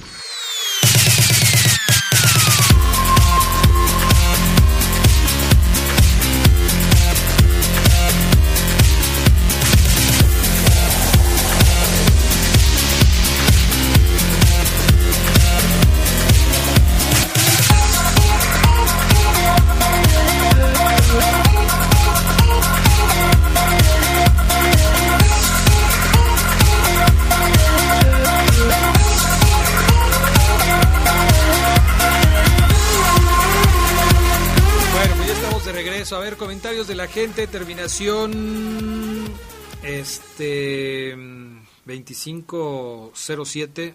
Hablan del Chicharito. Dice, desde un principio se dijo eso para suplir Slatan, pero fue cuando se autonombró leyenda y lleva solamente un gol en el año. El Chicharito bajó su nivel desde que se casó. Eh, terminación 1181. Sería bueno que nos mandaran su nombre también para mencionarlo, porque pues, así no sabemos ni quién nos, nos, este, nos manda. Aquí, por ejemplo, este número sí me dice, soy Eddie. Buenas noches, buen programa. Manden un saludo a los radioescuchas de Cuerámaro. Arriba la fiera, pues hasta Cuerámaro, Guanajuato. ¿Ya fuiste para allá o Ceguera? ¿Te ha tocado hacer algún programa de estos que haces ¿En Cuerámaro? en otros lados? No. ¿No? ¿Allá no? No, no. Ok. Excelente noche para todo el panel del mejor programa deportivo de la noche. Solo comentar que León debe ser letal y contundente en la liguilla para lograr ser campeón, que sería la cereza del pastel, porque tiene todos los récords, solo le falta esa octava estrella. Arturo Ramírez de la colonia San Sebastián. Gracias, Arturo. Otra más. Mm, buenas noches, escuchando como siempre su programa, que es un deleite. Comparto estas fotos que tengo. A ver si los conocen. Híjole. En ese tiempo jugó mi abuelo. Muchas gracias por sus buenos programas. A otra cosa, Hugo Lugo, por pura casualidad, no jugó en el campo de fútbol de Pemex o fue su primo. Geras Lugo es nuestro compañero. Eh, ¿Y tienes Eh, algún...? Mi primo, mi primo Ismael y mi tío Ismael Lugo jugaban en Salamanca, en, en el campo de Pemex. No sé si se refiere al de allá o, o aquí. Es que dice, Hugo Lugo, por casualidad, no jugó en el campo de fútbol de Pemex o fue su primo. Hugo Lugo, ¿hay Hugo algún Lugo. Hugo Lugo en la familia? Eh, sí, pero él se dedicó más a la natación. ok, mi primo entonces debe Hugo. ser. A ver si nos puedes aclarar más bien Más por bien, dónde va mi la pregunta. tío primo, que es papá de, de, de mi primo Hugo, que en paz descanse, el primo Lugo, eh, dirigió ahí al, Yo ya me hice bolas de tanto equipo, Hugo de Lugo. tanto Lugo, Hugo Lugo, Lugo, Lugo, Lugo. Ok. Este, por acá, terminación 89-99. Este, pues nos, gracias por su mensaje, pero pues no, no tengo, no tiene nada que ver aquí con lo de nosotros, pero te agradezco mucho. Eh, 51-44, buenas noches Adrián, eh, saludos al panel, soy Francisco González. Para mí no modificaría mucho el plantel, en todo caso los convoco y los meto en el lapsos del partido. En la media es muy interesante que Ambriz vea algún cambio hasta loco como poner a Nico Sosa. Último tema para mí en esta instancia es cuando vemos que desde, desde que se fue el Gallito Vázquez no han traído a alguien nato para él en esa, en esa zona. Bueno, ahí están algunos comentarios. Más adelante leemos. panadero Panza Verde. Creo que Marca ya compró a France Football para decir que Sergio Ramos es mejor central, es el mejor central de la historia. Castrejón Adrián. Ni Fafo Luna diría tal cosa. Claro. Dice Miguel Ángel Valadez Oseguera, yo metería a Campbell en las últimas jornadas, pondría a Montes y Meneses en la contención y meto a Joel para que agarre juego. Eso también es otro tema, ¿eh? Hay que meter a Joel de titular en esas dos fechas que, que, faltan porque pues hay que, Adrián, tienes que tener a todas tus armas en, en buen ritmo, con confianza. Yo creo que Joel hoy lo que no tiene es confianza. No, yo no lo meto ya perdió sus oportunidades. Fecha 9-10, aquí lo tengo ya. Aquí lo tengo apuntado, Maro Ceguera me prometió 9, fecha 9, fecha 10, Joel Campbell va a estar a tope. Estamos fecha 15, no pasó nada con Joel. Bueno, te quiero ver cuando, ay, es que ya necesita un cambio y, me, y, no hay a quién. Te puede, quiero ver, te ser, quiero escuchar. Puede ser que, que... Ah, lo vas a querer meter, ahora sí rompe la Campbell y sin minutos y sin confianza. Bueno, un jugador necesita confianza, pero, Pero, ¿quieres decir que, que, Campbell está así porque no ha recibido minutos? No, no, porque la ha regado. Estoy con ustedes. Pero, ¿cómo sale un jugador, Geras, de un mal momento? ¿Cómo sacas a un buen jugador? Porque Campbell me, nos parece un, de un mal momento. Pues, oye, Joel, otra vez, va, inténtale, inténtale, inténtale. Solamente así, no lo puedes borrar. No, no, pero es que nadie lo está borrando. ¿No, si tú? Yo simplemente digo que no considero que sea oportuno poner a Campbell desde el inicio en un partido porque ha demostrado que no anda en buen momento. Y sí, estoy de acuerdo, a lo mejor necesita minutos, pero creo que ya no es el momento para Joel Campbell. Pero ya estás calificado, Adrián. Si, no, si lo metes, puede ser que lo recuperes. Eso, es lo que nos dice el radio escucha, no sé. Bueno, puede ser. Dice aquí Beto Gons. Ah, tocaban el tema del entrenador de Querétaro. ¿Ya lo hablamos? no, todavía no, lo hemos platicado. Bueno, pero dice, mi opinión es que dio buena impresión desde que estuvo en el ascenso, pero este Querétaro es el Atlante disfrazado, merece otra oportunidad sin duda. A ver, pero ¿por qué dicen que es el Atlante disfrazado? Esa, esa versión la he escuchado mucho. ¿Cuántos jugadores del Atlante están en este Querétaro? Mm. O dicen que es el Atlante disfrazado porque los dueños del Atlante iban a comprar al Querétaro. Pero, sí trajeron algunos jugadores. ¿Pero cuántos? O sea, pues el, hermano de Nico estaba en Atlante, Ajá, ¿y cuántos? O sea, va uno. ¿Cuántos más? Y creo que un par más o tres más. Tres. O cuatro. Pero no te molestes, Adrián. No, no, no. Pero no estoy, no estoy molesto, Ceguera. Mira, te voy a echar de este. Ya, ya nos estás, te voy a poner de este así, mira. El escucha dice que Ya no más falta que, que lo golpees en la espalda como a mí. Todavía me duele. Por eso te sentaste allá. Sí, claro. Puede ser posible. No, no, no, no, no. Es que no confundan, no, no le digan a la gente así porque van a pensar que yo soy una persona agresiva. No es, no es cierto. Yo digo que para que un equipo sea otro disfrazado, pues mínimo tienes que tener 10 jugadores de 20 que tiene el equipo, 23 que tiene un plantel, pues que sean la mitad, por lo menos que sean la mitad para que tú puedas decir que es tal equipo disfrazado. Si tienes cuatro y de esos cuatro, dos son titulares, ¿Dónde está el Atlante disfrazado? Es lo que yo digo, nada más. Dice arroba todo respeto. Regrinder02. Oseguera estaba viendo la expulsión de Aquino y la verdad yo también me hubiera encabritado. Cayó bien gacho, saludos. Y es que sí. Lo que le molestó a Aquino es que sí cayó costalazo, esos que duelen, Adrián, pero... Sí, sí, sí, pero bueno. Te levantas y dices, al rato va la mía. Claro. Al rato va la mía. O sea, un jugador profesional sabe cómo desquitarse de ese tipo de cuestiones. Claro, claro. hay que ponerle un poquito de hielo a la reacción y más adelante sabes cómo cómo sacar el tema, ¿no? Pero bueno, ahí me parece que se equivocó. Ahora, empezamos, ¿no? ¿A quién va a poner Nacho Ambriz en lugar de Pedro Aquino? Yo creo que tiene que jugar Iván. Aunque se haya cancelado su participación con la Sub-20, que estaba contemplada y que al final se decidió no, yo creo que tiene que jugar Iván. Bueno, pero, eso es lo que todos pensamos. ¿Crees que debe jugar Iván? Yo también creo que debe jugar Iván. Pero la historia reciente nos ha demostrado que Nacho Ambriz no hace las cosas de esa manera. Que lo primero que va a hacer eh, Iván Rodríguez va a estar con la sub-20 un partido más. Puede ser. Pero, por ejemplo, ok. ¿Iván Ochoa te gusta como opción? No, Iván Ochoa no. No Por la tiene misma, minutos. no, no tiene minutos, no tiene ritmo de juego. ¿Te gusta Jan Meneses de Yo contención? creo que Jan Meneses podría ser Después opción. del error que cometió contra América, ¿Lo vas a matar por un error? eh, Jan Meneses no puede ser contención. Discúlpeme, ¿Por pero qué? no. Que haya funcionado, que de repente lo- lo- otra vez volvemos a lo mismo. Pero ya Jan Meneses en el torneo anterior, cuando sucedió lo mismo, que León no tenía ni a Pedro Aquino ni, ni a Iván Rodríguez, lo utilizaron y se vio bien en un ¿Te partido. parece que se ve bien? En un partido sí. Mm, yo no creo. Creo, creo que para la labor de- del contención es mejor poner a Meneses que a Fernando Navarro, por cómo está jugando ahorita Sí, Navarro. sí, definitivamente.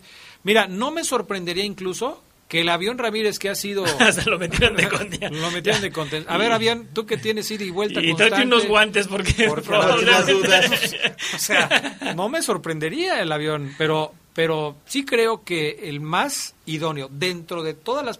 A ver, vamos a hacer una lluvia de ideas y vamos descartando. ¿Quién metió gol? ¿Pumas? Ok. Yo, a ver, a ver, A tírala. ver, llu- lluvia de ideas, o sea, si, si a nosotros nos ponen en un comité para poder elegir al sustituto de Pedro Aquino para el partido de- del próximo lunes contra y nos dicen, Santos, cada uno tire dos opciones. Como en el béisbol, Adrián, cuando se sientan los expertos de los equipos, a ver, denme nombres. Ok. Yo tiraría a Iván, y si no está Iván como, como Contra opción, Santos. Contra Santos de contención, ponía a Zamora o a Fidel Ambriz. Cualquiera de los dos chavos. ok. Entonces, ya Aunque, diste- aunque a ya Saúl ya tres. no lo han convocado. Tú ya diste tres opciones. Ok. O sea, ya ya a faltaste Saúl. a la regla que tú mismo Bueno, acabas de poner. Ok, me regañan en la mesa y, ok, Fidel. Fidel y el otro es Rodríguez, El Iván. Rodríguez. Fidel e Iván Rodríguez, ¿tú? Sí, no, yo pondría a Meneses y a y a Fidel. Ya no puedes repetir. No, no puedes repetir, porque cada uno Si tiene- eso es en los nuestra- marcadores. Nuestra chamba es dar más opciones. Dijo Geras, dijo Adrián, lluvia de ideas. Ok. No, no chipi chipi de ideas. Te viste muy tacaño con tu idea. O sea, aportaste uno y la otra se la robaste a Oseguera. Bueno, pero entonces quitaste a Saúl. Quité a Saúl. ok, yo pondría a Saúl. A ver tú. Bueno, es, que, yo- es, que es, es que es el jugador que, que más ha estado en esa posición. Yo pondría como opción número uno a Meneses. A Meneses. Y como opción número dos. Pero yo lo puse a Meneses. O sea, yo entonces ya no puedo poner a ninguno de los dos. ¿Tú por qué sí, yo no? Pues porque yo soy aquí el que. Esa está buena. Ya me voy, porque yo quiero, soy el dueño del equipo. Soy el más, de la pelota. Para que quede claro, voy a poner a Fidel Ambriz, Sí, que a se la roba Meneses. Ceguera, y a Meneses, que se la roba Lugo. No, bueno, es que ya, si, si yo pongo otras opciones distintas, ya me tengo que ir. Voy a poner a Campbell y voy a poner a Fernando Navarro. Pues no, o sea, no las siento, no, no me parece que sean las lógicas. Dice Baruch Rosillo, meter a Iván Ochoa en la contención. Creo que lo ha hecho bien, dice Baruch. Iván Ochoa. Iván Ochoa no ha jugado. No ha jugado. Si, si la ¿Cuándo intención... jugó? ¿Cucuándo lo metió? Sí, también la venía hizo- así. Cero. Y Sí, también cero. tenía... Iván Ochoa, todos dijimos, ¿qué? Pues sí. Porque venía Jugó dos partidos, ¿no? Así es. Jugó dos Bueno, partidos. entonces eh, no, no sería tan descabellado. Podría estar ahí. Finalmente se quedó Iván Ochoa, ¿no? Ah, Él ah. ya estaba para irse a cualquier equipo. Sí. Y se quedó. Ahora, yo creo que Ambriz, si se va a la lógica, eh, por ejemplo, esta vez que tanto discutimos, si ponían al avión Ramírez, eh, decantó por, por Osvaldo Rodríguez, que es un natural en, en la posición de la Y que no lateral, tenía, y que no minutos, tenía En, el, minutos. en el torneo. Entonces, quizás sí utilice a alguien más natural en la contención. como pudiera ser Iván Ochoa. Iván Ochoa, Saúl Zamora, pudiera ser. Puede, puede ser, puede ser. Esas son las opciones que tiene Nacho Ambriz. Tampoco tiene tantas, ¿eh? Sí. Digo, para pensar en que se haga un, un buen partido contra el equipo de, de la comarca, no creo que tenga tantas. Eh, sí le va a tener que sufrir un poco ahí el, el equipo con la ausencia de, de Pedro Aquino, pero pues, así está Ahora, planteado. yo creo que este partido de ahorita, de Pachuca Pumas, en caso de que Pumas no, no gane, le va a dar esa oportunidad a Ambriz como para ver qué, qué opciones pudiera tener experimentando, ¿no? ¿Pero por En- qué? Porque ya nadie lo va a alcanzar en la... Dice la- que aunque gane Pumas, la diferencia de goles Es de, de poca. León Es poca. Pero todo todavía. yo, yo siento, Geras, que León, y se los dije cuando hicimos el ejercicio, no va a perder contra Santos y contra Toluca.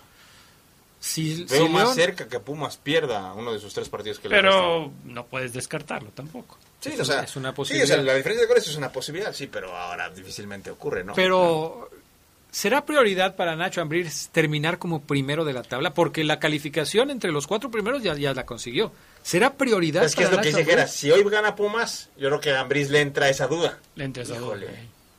Primero, Pero- segundo. Cerrar en, en, en visita o en Aguascalientes, que es mi casa ahorita. Pues además, pero ¿será con gente o será sin gente? Porque es lo que yo te digo. O sea, a final de cuentas, si es una final como local sin gente, la juegas en Aguascalientes, en León, en Querétaro En donde o en te donde dejen, sea. en donde Pues sí, a final de cuentas, ¿no? Eres local, pero va- no vas a tener gente. Parece ser que la postura de León Yo es que- me la voy a aventar sin gente. Yo siento que al, al al declarar todavía es muy pronto para ver si voy a hacer, o sea, él abre la posibilidad, no dice no, no, no, para nada. La respuesta es no sé, tengo que pensarlo. ¿De Es qué? que- ¿De de, las de- de rotaciones? derrotar, de darle descanso. a Ah. unos jugadores. Es que sí lo va a hacer, Adrián. Claro, por, por supuesto. O sea, Claro. Nacho Ambriz no contempló esa posibilidad en el momento que le hicieron la pregunta.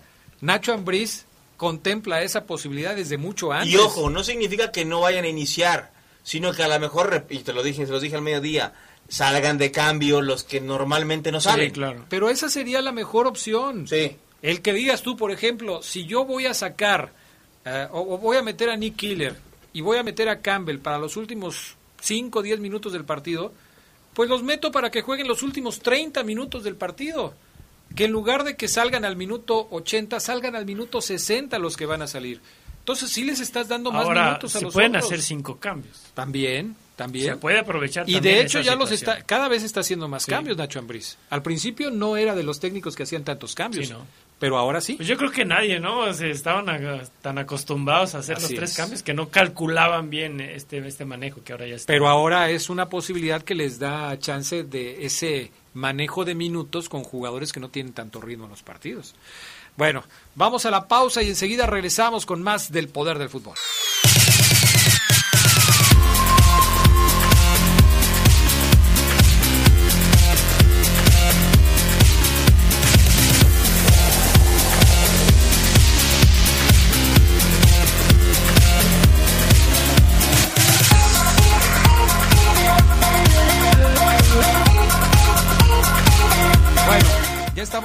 A ver, le- seguimos leyendo algunas cosas de, de lo que nos manda la gente. Terminación 6574.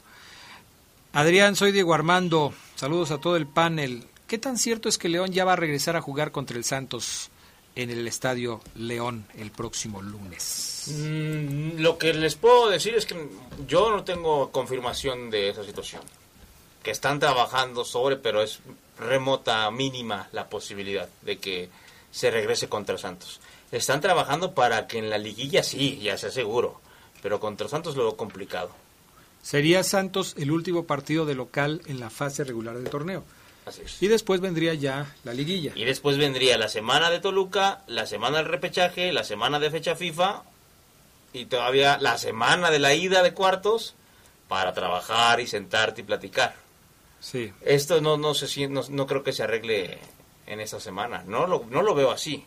Aunque al parecer ya hay una las pistas que tirábamos el otro día, Adrián, el tuit de Jesús, lo Puede de- haber algunos acercamientos. Así es, algunos Eso es lo que se interpreta, ¿no? pistas de Lo que se puede ver, pero como lo dice Omar, este, pues no ha habido ni siquiera un pronunciamiento al respecto de ese asunto, ¿no? En teoría mañana, lo que me dicen es que mañana habría ya algo más, información de si sí o si no. Bueno, entonces pues, esperaremos a mañana. Buenas noches. Sé que no es mucho para los jugadores, pero si el León gana la octava corona, los invito a ellos y a la directiva una carnita asada en mi casa. Órale. Ah, sí van a ir, mejor invítanos a nosotros, nosotros sí vamos. Los jugadores no se van a parar en tu casa, por Dios. Con todo y que prometas que tienes medidas anti-COVID.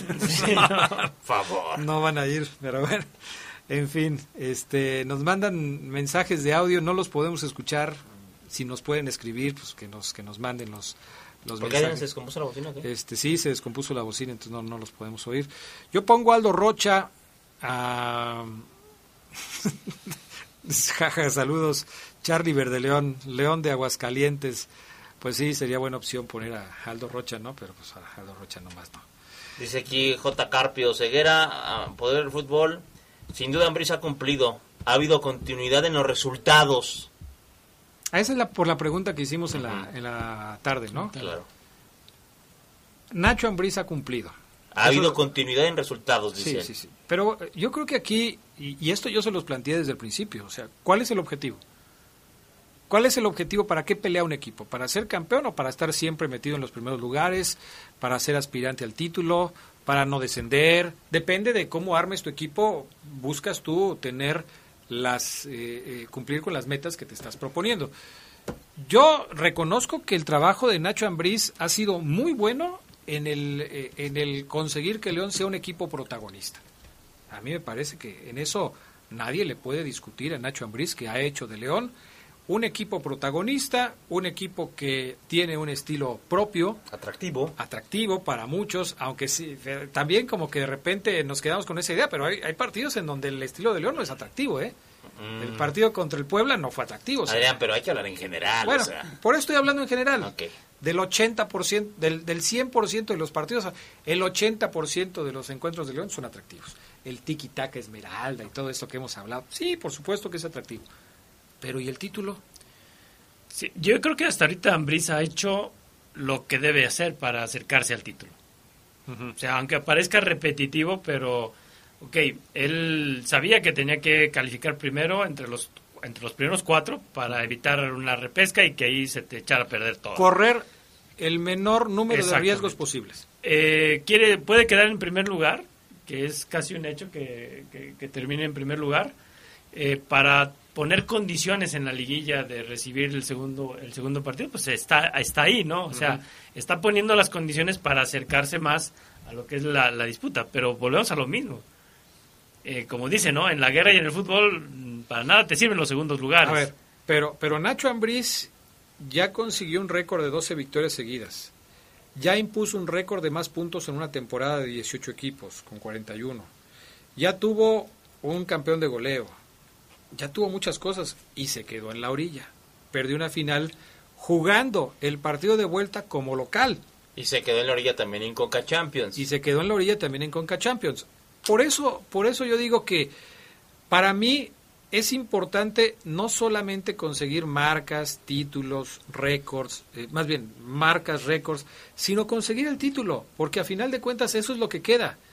Ya hay muchas comparaciones, Omar lo ha hecho en muchas ocasiones, muchas comparaciones entre el León de Ambriz y el, y el León de, de Gustavo Me he cansado de hacerla. ¿Te has cansado de hacer estas comparaciones? Te has enganchado, amigo. Así es. Te has enganchado. Entre el León de Ambriz y el León de, de, Gustavo. de Gustavo Matosas.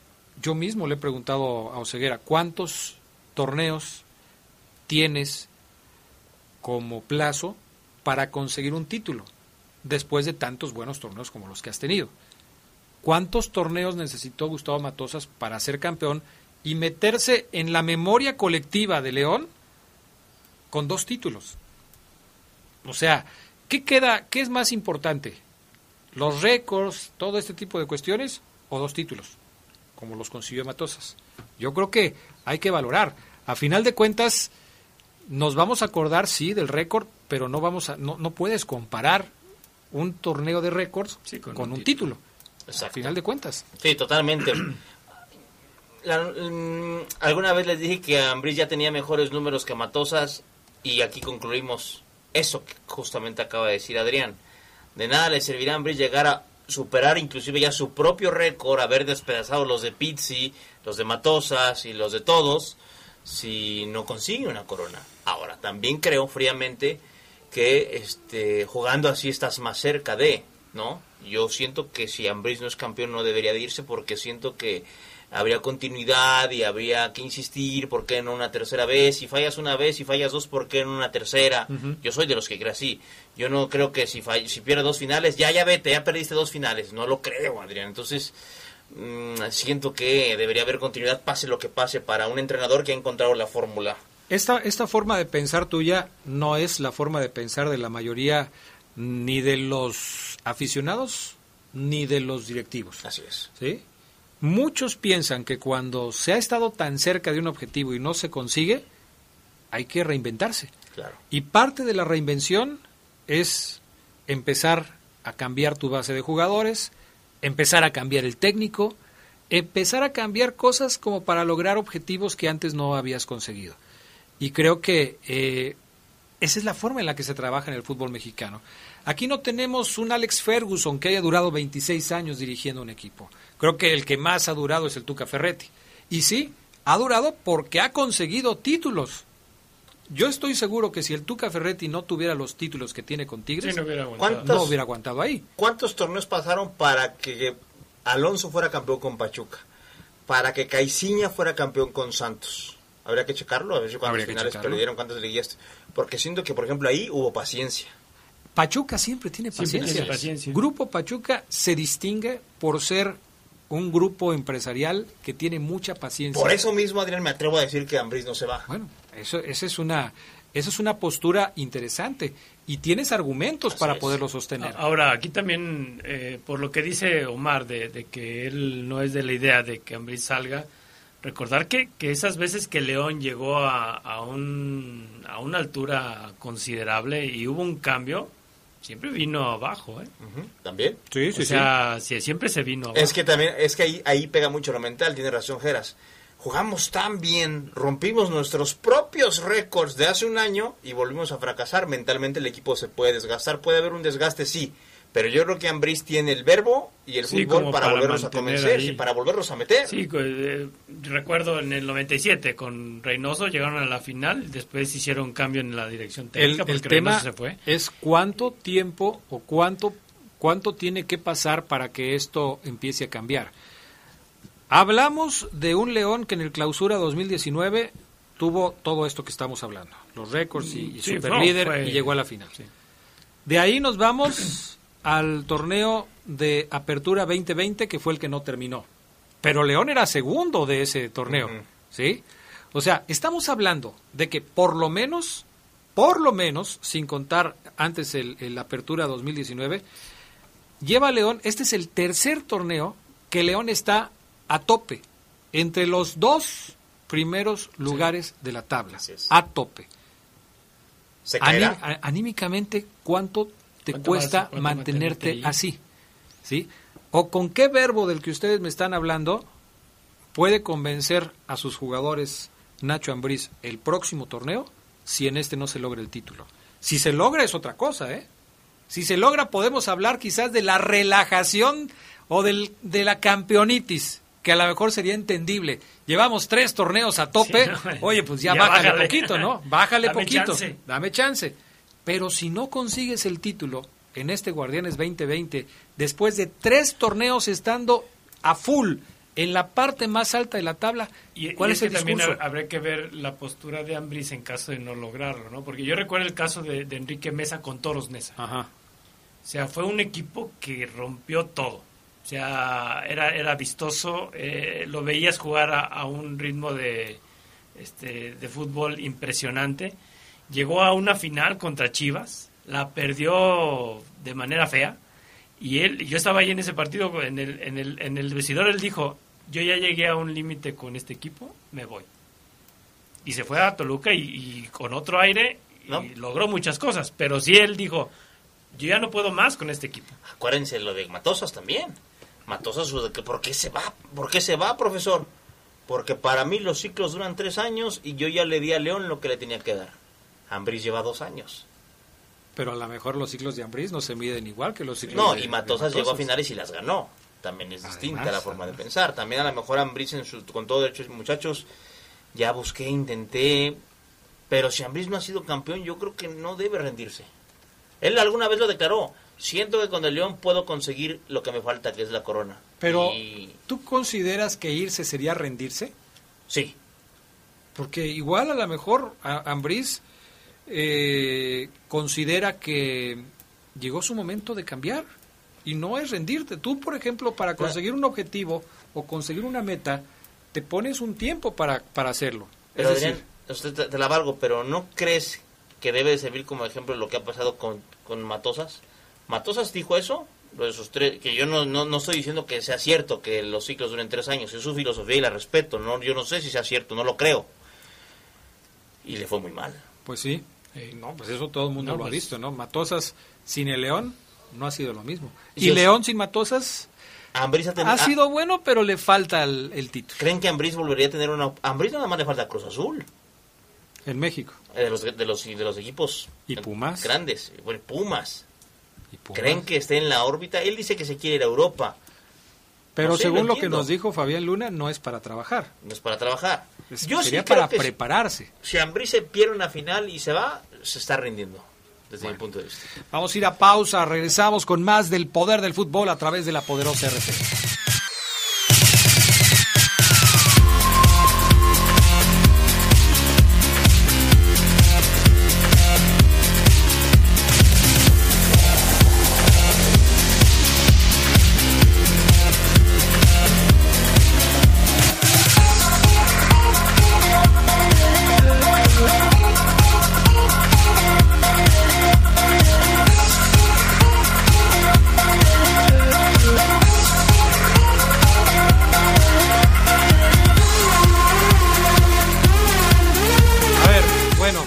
Seguimos con algunos otros comentarios. Buenas noches, saludos al panel. Qué bueno.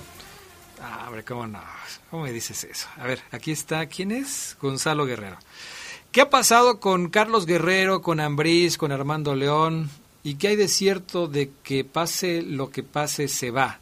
Si fue así, él mismo se pone el pie. Eh, a ver, acá está. empató el Pachuca en, una- en un rebote. Fíjate, después de tanto trabajo que hizo bien en Talavera. Él mismo se pone el pie y como soy muy mal pensado, pensaría que vendió el campeonato porque considero que hoy más que nunca se puede lograr la octava. Soy Gonzalo Guerrero. A ver, Gonzalo, ¿cómo le hace un técnico para vender un campeonato? ¿Cómo le haces? O sea, cobras una lana y luego ¿qué haces?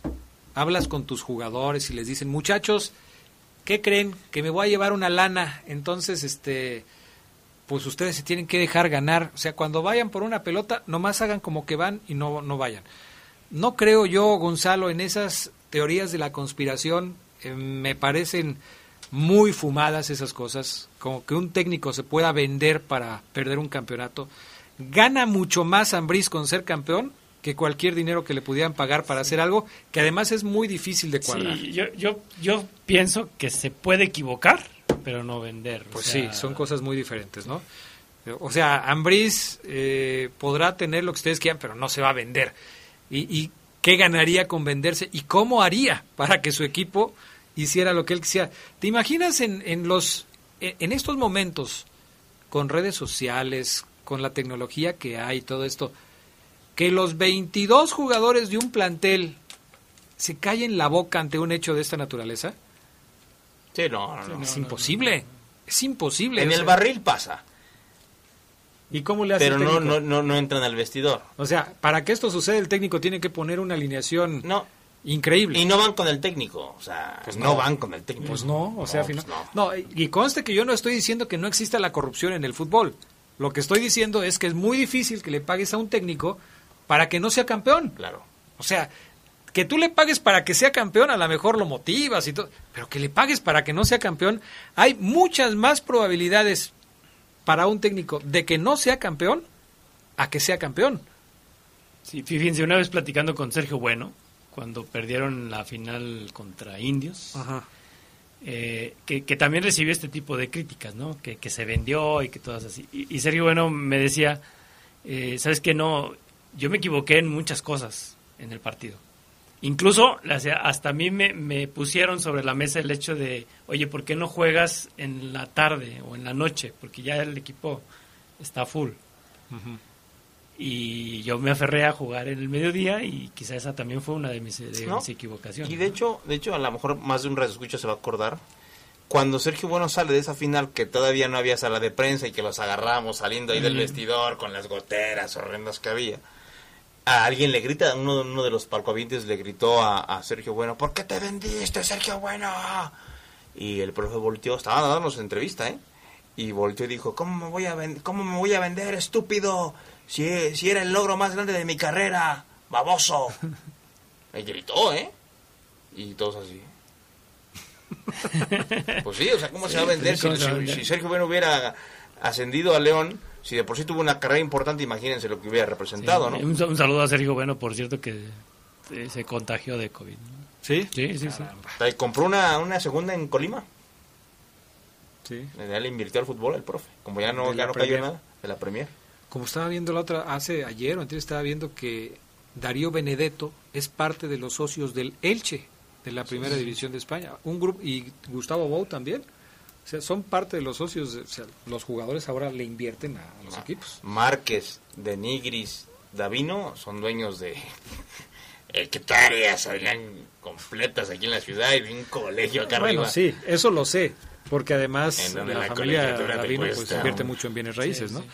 Pero es otra cosa, o sea, no en equipos de Pues fútbol. es un negociazo. Dice aquí Juan Palacios, Matosas es inmortal o ceguera en la historia del León. Haya sido como haya sido, dice. Pues sí, o Pues sea, sí. a ver, que, que alguien lo quite de ahí. Pues sí, no. Y es que es increíble cómo, ¿dónde están hoy los técnicos bicampeones del fútbol mexicano? Los únicos bicampeones en torneos cortos, ¿no? Y hay otros que no han sido bicampeones y siguen vigentes. Saludos a Tomás Boy, Pues Víctor Manuel Bucetich, Víctor, pero bueno, Bucetich. pero no fue bicampeón, estás hablando de de acuerdo, sí. bicampeones, ¿no? Entonces, sí, hay muchos que están La vigentes Volpe Adrián hace poquito estaba vigente. todavía. Excelente noche para todo el panel eh, del mejor programa deportivo de la noche. Solo comentar que León debe ser letal y contundente en la liguilla para que logre ser campeón, que sería la cereza al pastel, porque tiene todos los récords, solamente le falta la octava estrella, dice Arturo Ramírez de San Sebastián. Betsy Zavala dice Ceguera, ¿viste los goles del Gullit? No, no los vi. Doblete del No, doblete, ¿eh? pero no, no, no encontré video. No. Pues no, no vas a encontrar videos, No, va a no estar video de la Liga del Balompié Mexicano, doblete del Gullit. Peña. Han tenido problemas con las transmisiones de televisión porque los derechos los consiguió una empresa que quién sabe quién es y luego eh, están teniendo problemas con los pagos a varios equipos de la Liga del Balompié Mexicano, un asunto que pues ya se vuelve complicado. Eh, la persona que nos que, que invitó a los jugadores de León para la carnita asada dice, ok, los invito, Claro. Pero cuando no esté el Fafo Luna, pues, pero si el Fafo Luna a lo mejor ni quiere ir, no te preocupes, a lo mejor No, Fafo y, no. y si va, tiene buen diente, ¿eh? Uf, dímelo a mí. No, no, no. Dímelo a mí. Oseguera, ¿qué piensan de que el, el técnico que corrió en de Querétaro como sucesor de Ambriz? De Ambriz, no. Alex Diego. Bueno, esos son los, yo le escribía, son los gustos de Jesús. Claro. A Chucho le gustan esos entrenadores Alguien jóvenes proponía a, a Guede que Pablo no, Guede. no sería de los gustos de, de de Jesús. Chucho. No, no creo, Adrián, porque... Bueno, no, quién sabe, no sé. Pablo Guede con Morelia hizo cosas muy interesantes. Con Cholos está haciendo un desastre. Sí, sí, sí. Pero con Morelia hizo bien las cosas, ¿no? Ambriz es el técnico que más puntos ha ganado con el León FC. Sí, en torneos cortos sí. Sí, ¿verdad? 41. Sí, pues con los que consiguió en el clausura 2019 y los que tienen este. El récord era de 40, Ambriz lo rompió y ahora puede romper su propio Ah, no, récord. pero sumando todos, Sumando todos. sumando todos los, los puntos durante su gestión. O sea, desde que llegó en el Apertura 2018, sumas los que consiguió en ese torneo, más los que siguen, los que siguen, los cinco torneos que tiene con el León. Seguramente ha de ser el mejor, el técnico con mejor efectividad, ¿no? O sea, porque Ah, a, lo mejor, a lo mejor todavía no alcanza No, sí, partidos, no, sin duda. Pero sin duda sí. Sin duda alguna. Y eso contando el torneo mocho, ¿eh? Sí. Sí. Sin duda. No, pues ahí estaba en segundo lugar. Claro. Acuérdate que la polémica era si le daban la Copa a Cruz Azul o no se la daban. Ahí. Buenas noches, mi nombre es Juan José Sierra Robledo. Mi opinión es que Ambriz está en su derecho de salir del grupo si quiere y si dice que sale este torneo es porque está consciente con su equipo que este torneo va a ser campeón. Ambriz sale por la puerta grande como triunfador. Saludos a todos ahí en la mesa. Juan Rivera Oseguera, ¿viste lo de Elías? Lo vi. Lo vi completamente. ¿Qué? ¿Qué es lo Seguramente me, me dice eso porque yo el domingo en la noche, cuando estaba viendo el Cruz Azul Chivas, que me hizo ganar un par de almuerzos, este vi minuto 88, dije cambio de Cruz Azul, dije Misael Domínguez. Elías Hernández, Adrián Geras. Ya, ya tiene un rato así. Pero. Elías Hernández entrando al 88. Tweet. Aventé un tweet. Y Elías le dio me gusta. Pero, ok, ese es el hecho. ¿Lo merece Elías o no lo merece? No, sí, no, O sea, sí, sí, sí, no, sí. sí lo merece. Pero no lo que digo es, uy, ¿qué- ¿en qué momento, no? Claro. Elías Hernández. Yo creo que Top Elías... tres mejor pagados en Cruz Azul. Sí, pero, pero además deja del dinero. O sea, Elías Hernández se fue de León como un jugador que iba a venir a solventar muchos problemas en Cruz Azul. ¿Cuántas veces jugadores que salen así terminan cayéndose como se ha caído Elías Hernández? La lesión le pegó mucho, tuvo una lesión fuerte, se está recuperando, pero ya tiene todo ese torneo recuperado y le ha costado un mundo, Adrián. No puede. Lo arranca, lo lento, agarra la pelota y como que hasta temeroso, sin confianza. ¿Has visto en algún momento a Elías Hernández en el nivel que llegó a Sí, tener en el León? En su primer torneo con Cruz Azul. De hecho, debutó y hizo un golazo al ángulo. En su primer torneo con Cruz Azul la rompió. Muy bien. Pero después, en picada Elías Hernández. Adrián, buenas noches. Yo quisiera escuchar de propia voz de Ambriz que se va a ir. ¿De dónde saca el Fafo esa nota? Quizás ni el presidente de León sepa lo que dice Fabián Luna. Saludos de Javier Aguilar. Solo quiere desestabilizar a la fiera, dicen. Sí, es, lo, eso es lo que dicen. Pero, pues, una información que se consigue, pues no necesariamente tiene que ser para desestabilizar a nadie, ¿no? Pues Es, una, es una información que el Fafo Luna eh, consiguió y que expuso en este programa. Adrián, salúdame a Omar y a todos los que están en la cabina. Para mí, Ambriz estaría mejor aquí que en Europa. Soy José. Ah, Pues quién sabe, quién sabe. O sea, imagínate en París, los Campos Elíseos, eh, en Londres, Ahora, vecino re- del Palacio de Pero Buckingham. relaciones debe de tener Ambriz para irse a Europa, ¿no? Tan solo con el Vasco Aguirre y que ya estuvo él allá como auxiliar. Hay que poner, hay que poner en contexto esto, ¿no? Lo, lo que Ambriz, según Fafo Luna nos platicaba la semana pasada, quiere, tiene que ver con un aspecto personal y con un aspecto de crecimiento profesional. Quizás toma la decisión en el momento que él considera que la tiene que tomar. Y es viajar, conocer, aprender, empaparse de, de estas cuestiones y aspirar a Y algo aspirar más, porque, o sea, ¿qué de malo tiene que alguien quiera ser mejor en lo que hace y que trate de conseguir un trabajo mejor que en el que está? No le puedes negar a nadie ese derecho. Y, y aparte eh, que lo, lo que lo que, que hagas lo que quieres hacer, o sea, la satisfacción que, que, que debe de tener Ambriz el hecho de oye, Y poder hacerlo. y poder hacerlo, o sea, ¿Cuánto, tú que, que luego te avientas estos datos y los conoces muy bien, Omar Ceguera, cuál ha sido el periodo más largo de Nacho Ambriz dirigiendo un equipo? ¿El que tiene actualmente con el León? Como director técnico, no como auxiliar de Aguirre. O sea, con León llegó en la apertura 2018, sí. clausura Sí, sí. 2019. Si no me falla la memoria, 2019, cuando llegó Ambris sí. la nota era que no duraba más de un año y medio en sus equipos. Es correcto, ya me acordé. Ya tiene entonces con el León el tiempo más largo dentro de su carrera profesional. Así es. como técnico. Entonces, pues eso también cuenta, ¿no? O sea, a los cuánto, a- al cuánto tiempo como que tú te aburres de repente de estar en algún lugar. No estoy diciendo que Ambriz esté aburrido, pero puede ser que también Y- te guste y- y cambiar qué de aire. tendrá ¿no? a, la- a la quinta nómina del fútbol mexicano? O sea, ni siquiera es de las tres primeras. ¿El León? Los jugadores, exacto. Te aburres si no consigues cosas, es evidente. Si te aburres y dices, no, es que no, aquí no. Mira, con Ambris es correcto, el dato no falló, duró un año en, en Necaxa. Ajá. En América duró un año y medio. En Querétaro duró uno, dos, tres, cuatro torneos. Dos años, años. en Querétaro. En Chivas un torneo. San Luis uno, dos, tres, cuatro torneos. También dos años en San Luis. Pero sí, ya entonces este es su tiempo Más largo. más largo. Al frente en de un equipo. Y quizás también esto para él sea nuevo. Pues también.